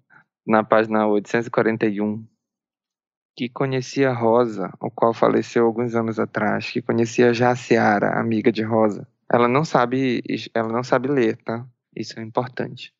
É, que trabalhou para Sara lavando roupa, que Sara é irmã de Jaciara, que conhece Antônio, que é irmão de Sara e Jaciara, que é aquele que falou. Que trabalhou durante quatro anos na casa de Amadeu Gomes, inicialmente como lavadeira e depois como cozinheira, que foi levada para trabalhar na casa de Amadeu através de Lili, a qual reside em frente à sua casa, que Lili chama-se Maria da Conceição. Que além de Lili e a declarante Vera, era outra empregada que trabalhava na casa de Amadeu. Detalhe que o Amailton confirma o nome delas todas no júri. Que além de Lili e a declarante Vera, era outra empregada que trabalhava na condição de arrumadeira. Que eles eram uma família muito rica, né? Que essas foram as pessoas que trabalharam na casa de Amadeu enquanto a declarante trabalhou que deixou de trabalhar na casa de Amadeu no ano de 92 ou 93, não lembrando exatamente a data que saiu. Que a declarante nunca comentou com ninguém ter visto qualquer pessoa da família de Amadeu com roupa suja de sangue, bem como também nunca comentou ter visto na casa de Amadeu um quarto no qual seriam guardados objetos, guardados objetos utilizados na prática de emasculação, que não comentou com ninguém em razão de nunca ter visto nada relativo a esses fatos que parou de trabalhar na residência de Amadeu, pois sentia -se, se sentia cansada devido à sua idade. É, também complicado, né, acreditar nesse depoimento, né, já que, digamos que de fato ela estivesse ameaçada pelo Amadeu, ela não iria nunca, ia negar mesmo. É chamada as outras empregadas para falar? Não, acho que a Jaciara fala também. Tá, alguém além do Antônio corrobora alguma coisa que ele falou? Não, só esses dois mesmo, o Antônio e a, aquela primeira. O que, que você acha do Antônio? Pois é, eu não sei do Antônio, mas eu sei da Rosa. A Rosa é, um, é, um, é uma personagem que, assim, ela, ela é muito falada entre os familiares. Né? É, eles conheciam a Rosa, eles sabiam da índole da Rosa. A Rosa trabalhava para esse João, João Mato Grosso que ganhou as eleições. O João Mato Grosso estava fazendo uma festa de confraternização por ter ganhado as eleições. A Rosa estava bebendo nessa festa, mas ela já se dizia ameaçada. Isso tudo porque, de acordo com eles, a Rosa viu o Amailton fazer, cometer os crimes. E a festa da eleição, no caso, é a, aquela que o corpo do Jair vai ser encontrado. Não. A festa da eleição é na semana do cor que, o, que o corpo do Jair foi encontrado. Mas não no dia. Ah, não foi no dia 3 de outubro? Não, dia 3 foi o dia que o candidato da Rosa ganhou. Tá. A festa foi depois. Depois. Então pode ser que a Rosa tivesse visto eles matando o Jaenes. Pode ser. Não necessariamente o Jaenes, né? Talvez outro. Agora, ela só teria falado isso pro Antônio? De acordo com ele, sim. Ninguém mais fala. A Rosa falou que vai morrer, para mim. Não. Tem outras pessoas que falam que ela estava sendo ameaçada nesse inquérito, mas não dizem o motivo. Por que, que a Rosa confidenciaria que estava sendo ameaçada e ia morrer apenas para o Antônio? Não sei. Ela não fala isso para nenhum familiar. Não, para ninguém. O único depoimento que fala sobre especificamente emasculação é esse.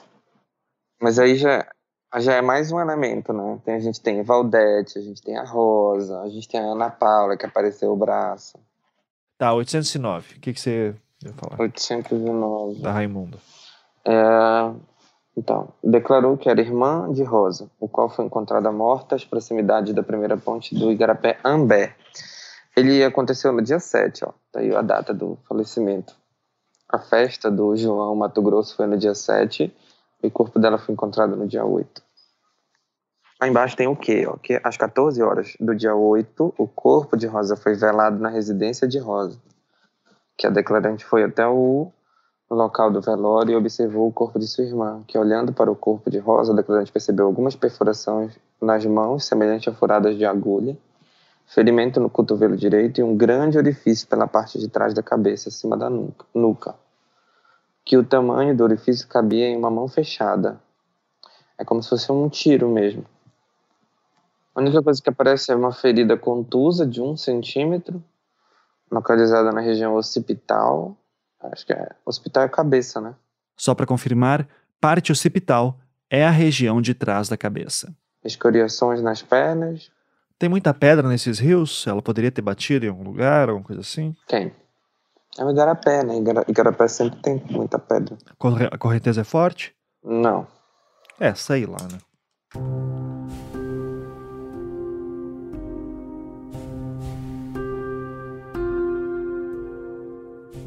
Por um lado, o caso da morte de Rosa Souza Coelho aparenta ser mais um beco sem saída para se compreender o que estava acontecendo em Altamira, na época em que os garotos foram emasculados e mortos entre 1989 e 1993. Por outro lado, ele também mostra como os casos eram vivos entre os cidadãos, que buscavam por conta própria estabelecer relações sobre o que teria ocorrido na época defendendo que muitos outros crimes teriam acontecido, sem perceberem as conexões com os casos dos meninos emasculados. Rosa Souza Coelho morreu em outubro de 92. O inquérito que investiga sua morte só foi aberto em 1995, provavelmente após tantas especulações em torno da sua causa. Como notamos no seu laudo necroscópico do dia 8 de outubro de 1992, feito assim que o seu corpo foi encontrado, a conclusão seria de que ela teria morrido em decorrência de um acidente por afogamento. Três anos depois, aparecem uma série de relatos que davam conta de que ela teria sido assassinada. Foram três anos de especulações e histórias circulando. Anexado aos autos do processo, há uma matéria do programa Domingo 10 da Rede Bandeirantes, apresentado pela jornalista Marília Gabriela. É uma longa reportagem sobre o caso dos meninos emasculados de Altamira, produzida pelo jornalista Valteno de Oliveira. Nos autos, não há informações de quando essa matéria foi ao ar, mas provavelmente foi feita por volta do ano de 1994.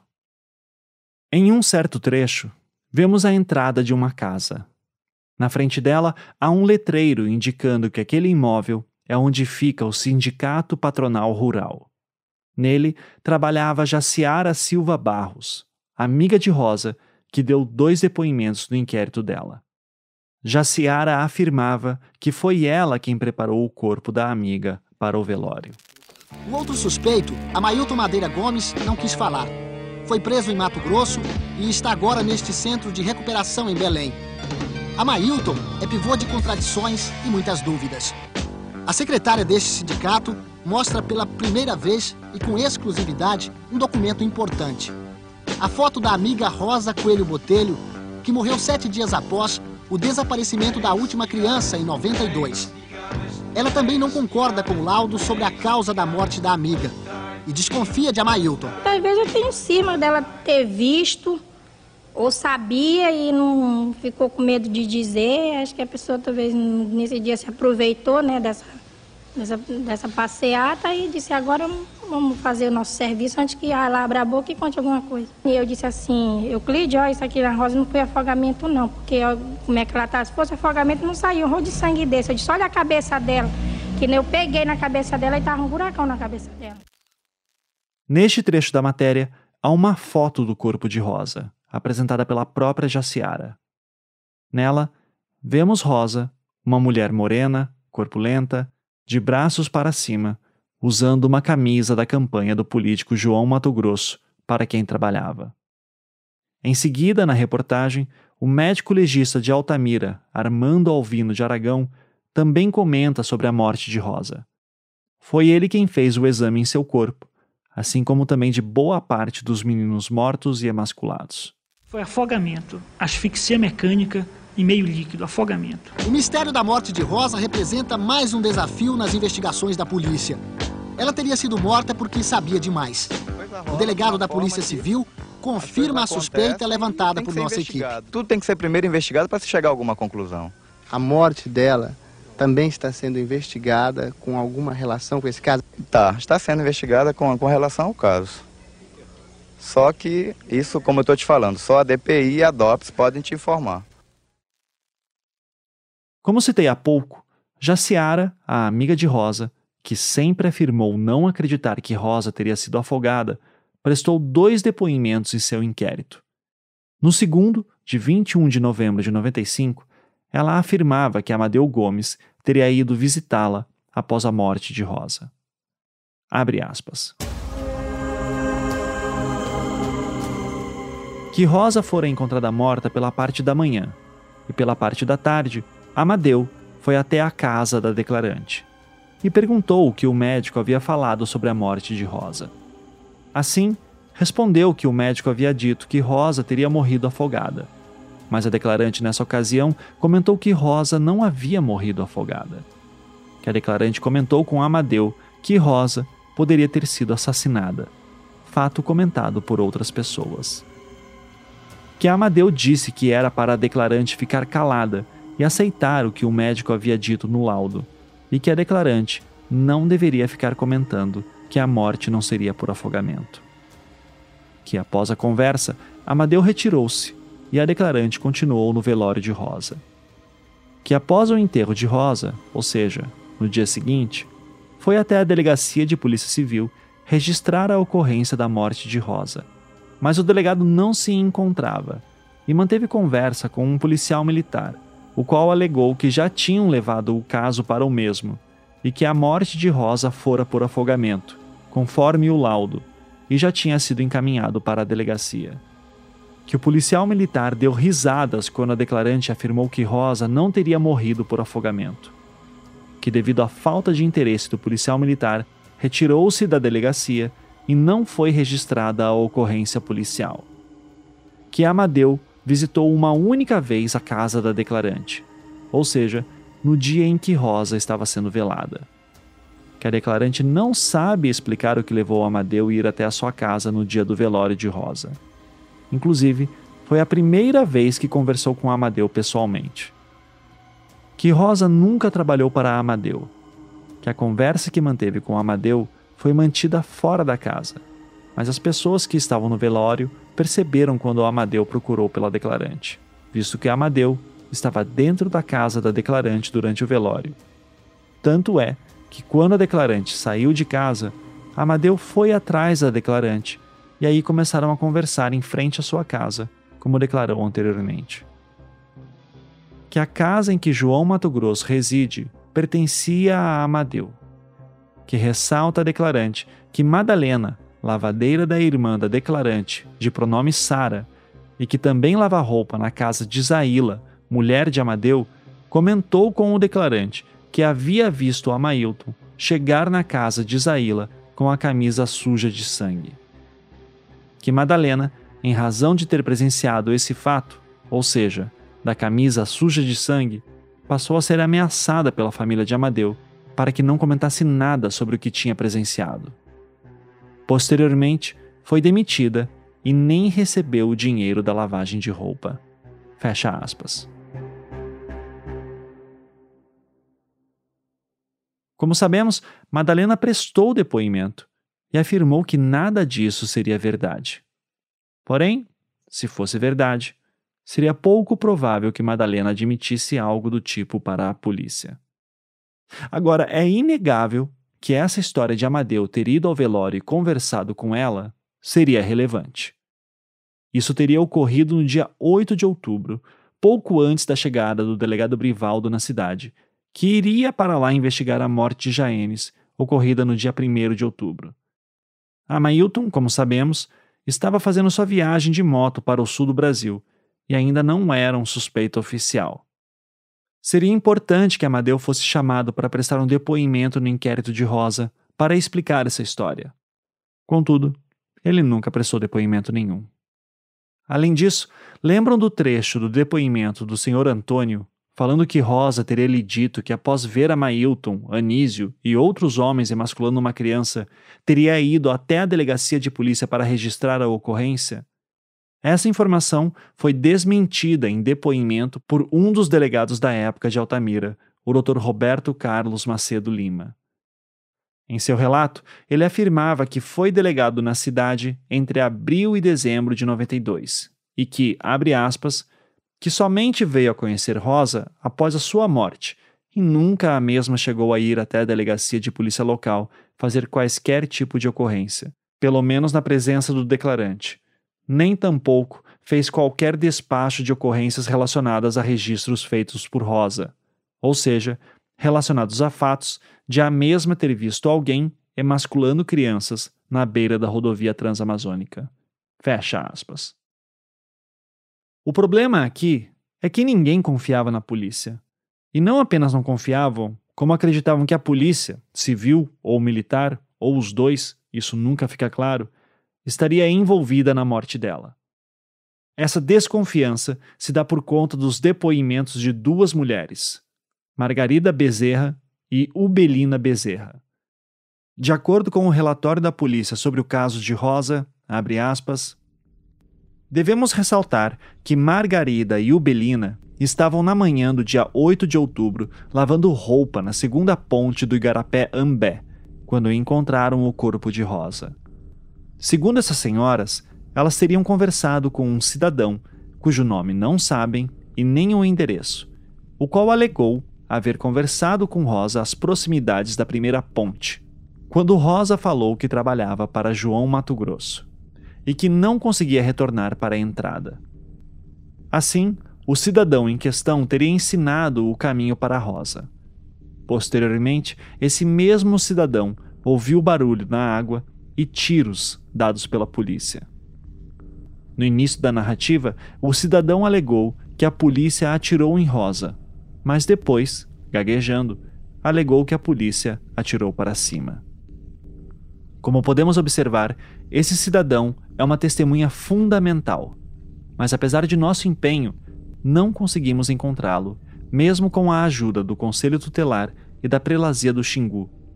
Diga-se de passagem, instituições que muito colaboraram em nossas investigações. Poderíamos até afirmar que o auxílio prestado foi de relevante e fundamental importância. Percebemos também que essas duas organizações conseguem ter acesso mais ágil com o cidadão comum, pois a polícia local, devido a uma série de fatores, não consegue atender as demandas na área da segurança pública do município de Altamira. A delegacia oferece condições medievais de trabalho, e os policiais, em pouco número, trabalham em um regime sobre-humano, ou seja, trabalham 96 horas por semana, agravado pelo fato da Polícia Civil não possuir viatura e nem um instituto de polícia científica. A tudo isso soma-se os baixíssimos salários. Ou seja, um policial de nível médio ganha em um ano R$ 2.500. Logo, percebemos que poucos crimes são solucionados com eficácia. A segurança pública é um direito do cidadão e não um direito do Estado. Fecha aspas. Frente a todas essas dificuldades, o delegado do inquérito de Rosa, o Dr. Raimundo Benassuli Maués Jr., concluía o relatório dessa investigação no dia 16 de fevereiro de 96, com a seguinte afirmação: abre aspas. A suposição de que Rosa foi assassinada não pode ser abandonada, mas ainda não podemos fazer essa afirmação. Para que isso ocorra, devemos encontrar o cidadão que alega ter presenciado policiais atirando no Igarapé Ambé, local onde Rosa foi encontrada morta.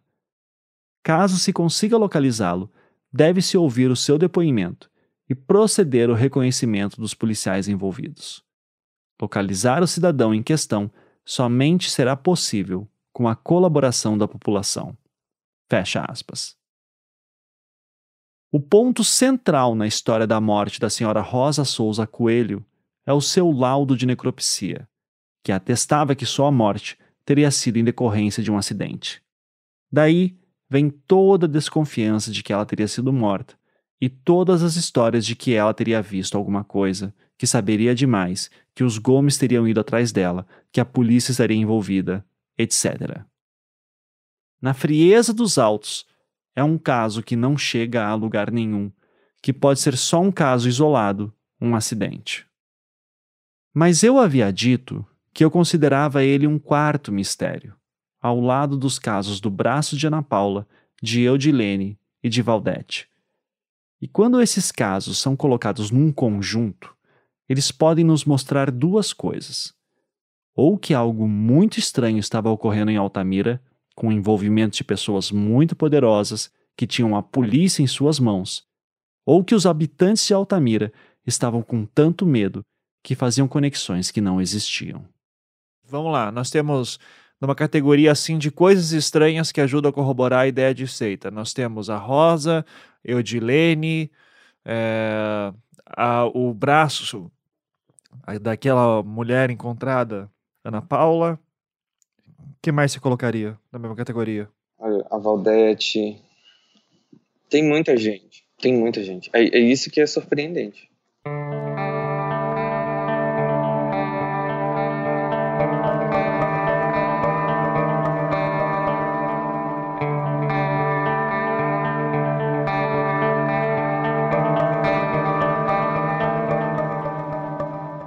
Enquanto tudo isso acontecia, Ocorriam também em Altamira as novas audiências com testemunhas de defesa da terceira fase de juízo. Amadeu, Amailton, Anísio e Césio tiveram novas testemunhas ouvidas. Não há nada de exatamente muito novo aqui. Aldenor, Carlos Alberto e Valentina não arrolaram ninguém para falar em seu favor. Essa terceira fase de juízo se encerraria em outubro de 96 mesmo mês em que as famílias das vítimas conseguiram ser ouvidas em Brasília, durante uma audiência na Comissão de Direitos Humanos do Congresso, realizada no dia 15 de outubro de 96. Sobre a fase de juízo, o último depoimento de testemunha de defesa desta etapa ocorreu no dia 22 de outubro de 96. E quem falou foi a senhora Gracinda Lima Magalhães, que já havia falado na fase de juízo anterior. Para quem não lembra, ela era quem dizia que foi atendida pelo Dr. Césio Brandão na manhã do dia em que Jaenes foi assassinado. Mas o mais surpreendente desse dia 22 de outubro é que foi nesta data também que outra pessoa falou ao juiz Paulo Roberto Ferreira Vieira. Essa pessoa era Valentina de Andrade, que finalmente se deslocou até Altamira para ser interrogada em juízo. No próximo episódio, falaremos sobre a saída das famílias até Brasília, o interrogatório de Valentina e o encerramento dessa fase de juízo, que ainda teria algumas surpresas. Aqui, no Projeto Humanos, Altamira.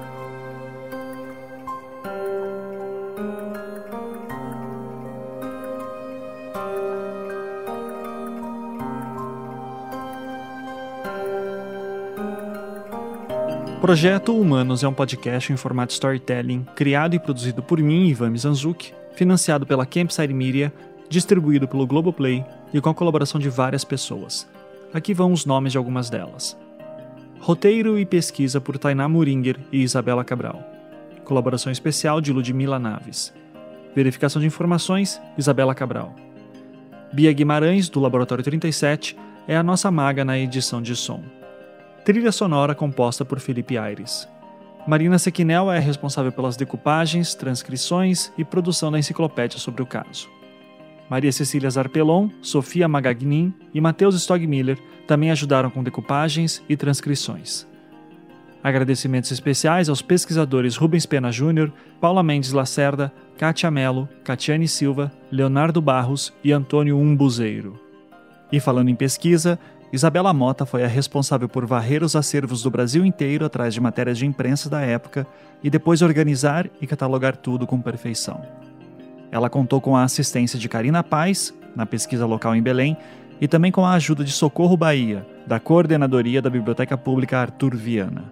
O advogado Igor Gomes Rocha e a equipe dos escritórios Mendes e Lacerda Advogados e Vilela e Gomes Rocha, de São Luís do Maranhão, nos auxiliaram na obtenção de arquivos. A professora e pesquisadora Elisa Cruz, que também é defensora pública, foi a responsável por catalogar os autos do processo e nos ajudar a navegar por eles com tranquilidade. A arte da temporada foi produzida por Saulo Milete. Larissa Bontempo e Leandro Durazo foram responsáveis por traduções de materiais. Cecília Flash é a jornalista que dá voz às matérias impressas da época. Aniele Casagrande ainda está resolvendo inúmeros pepinos no site projetohumanos.com.br, que eu recomendo que você visite para ter acesso a mais informações. Até a próxima!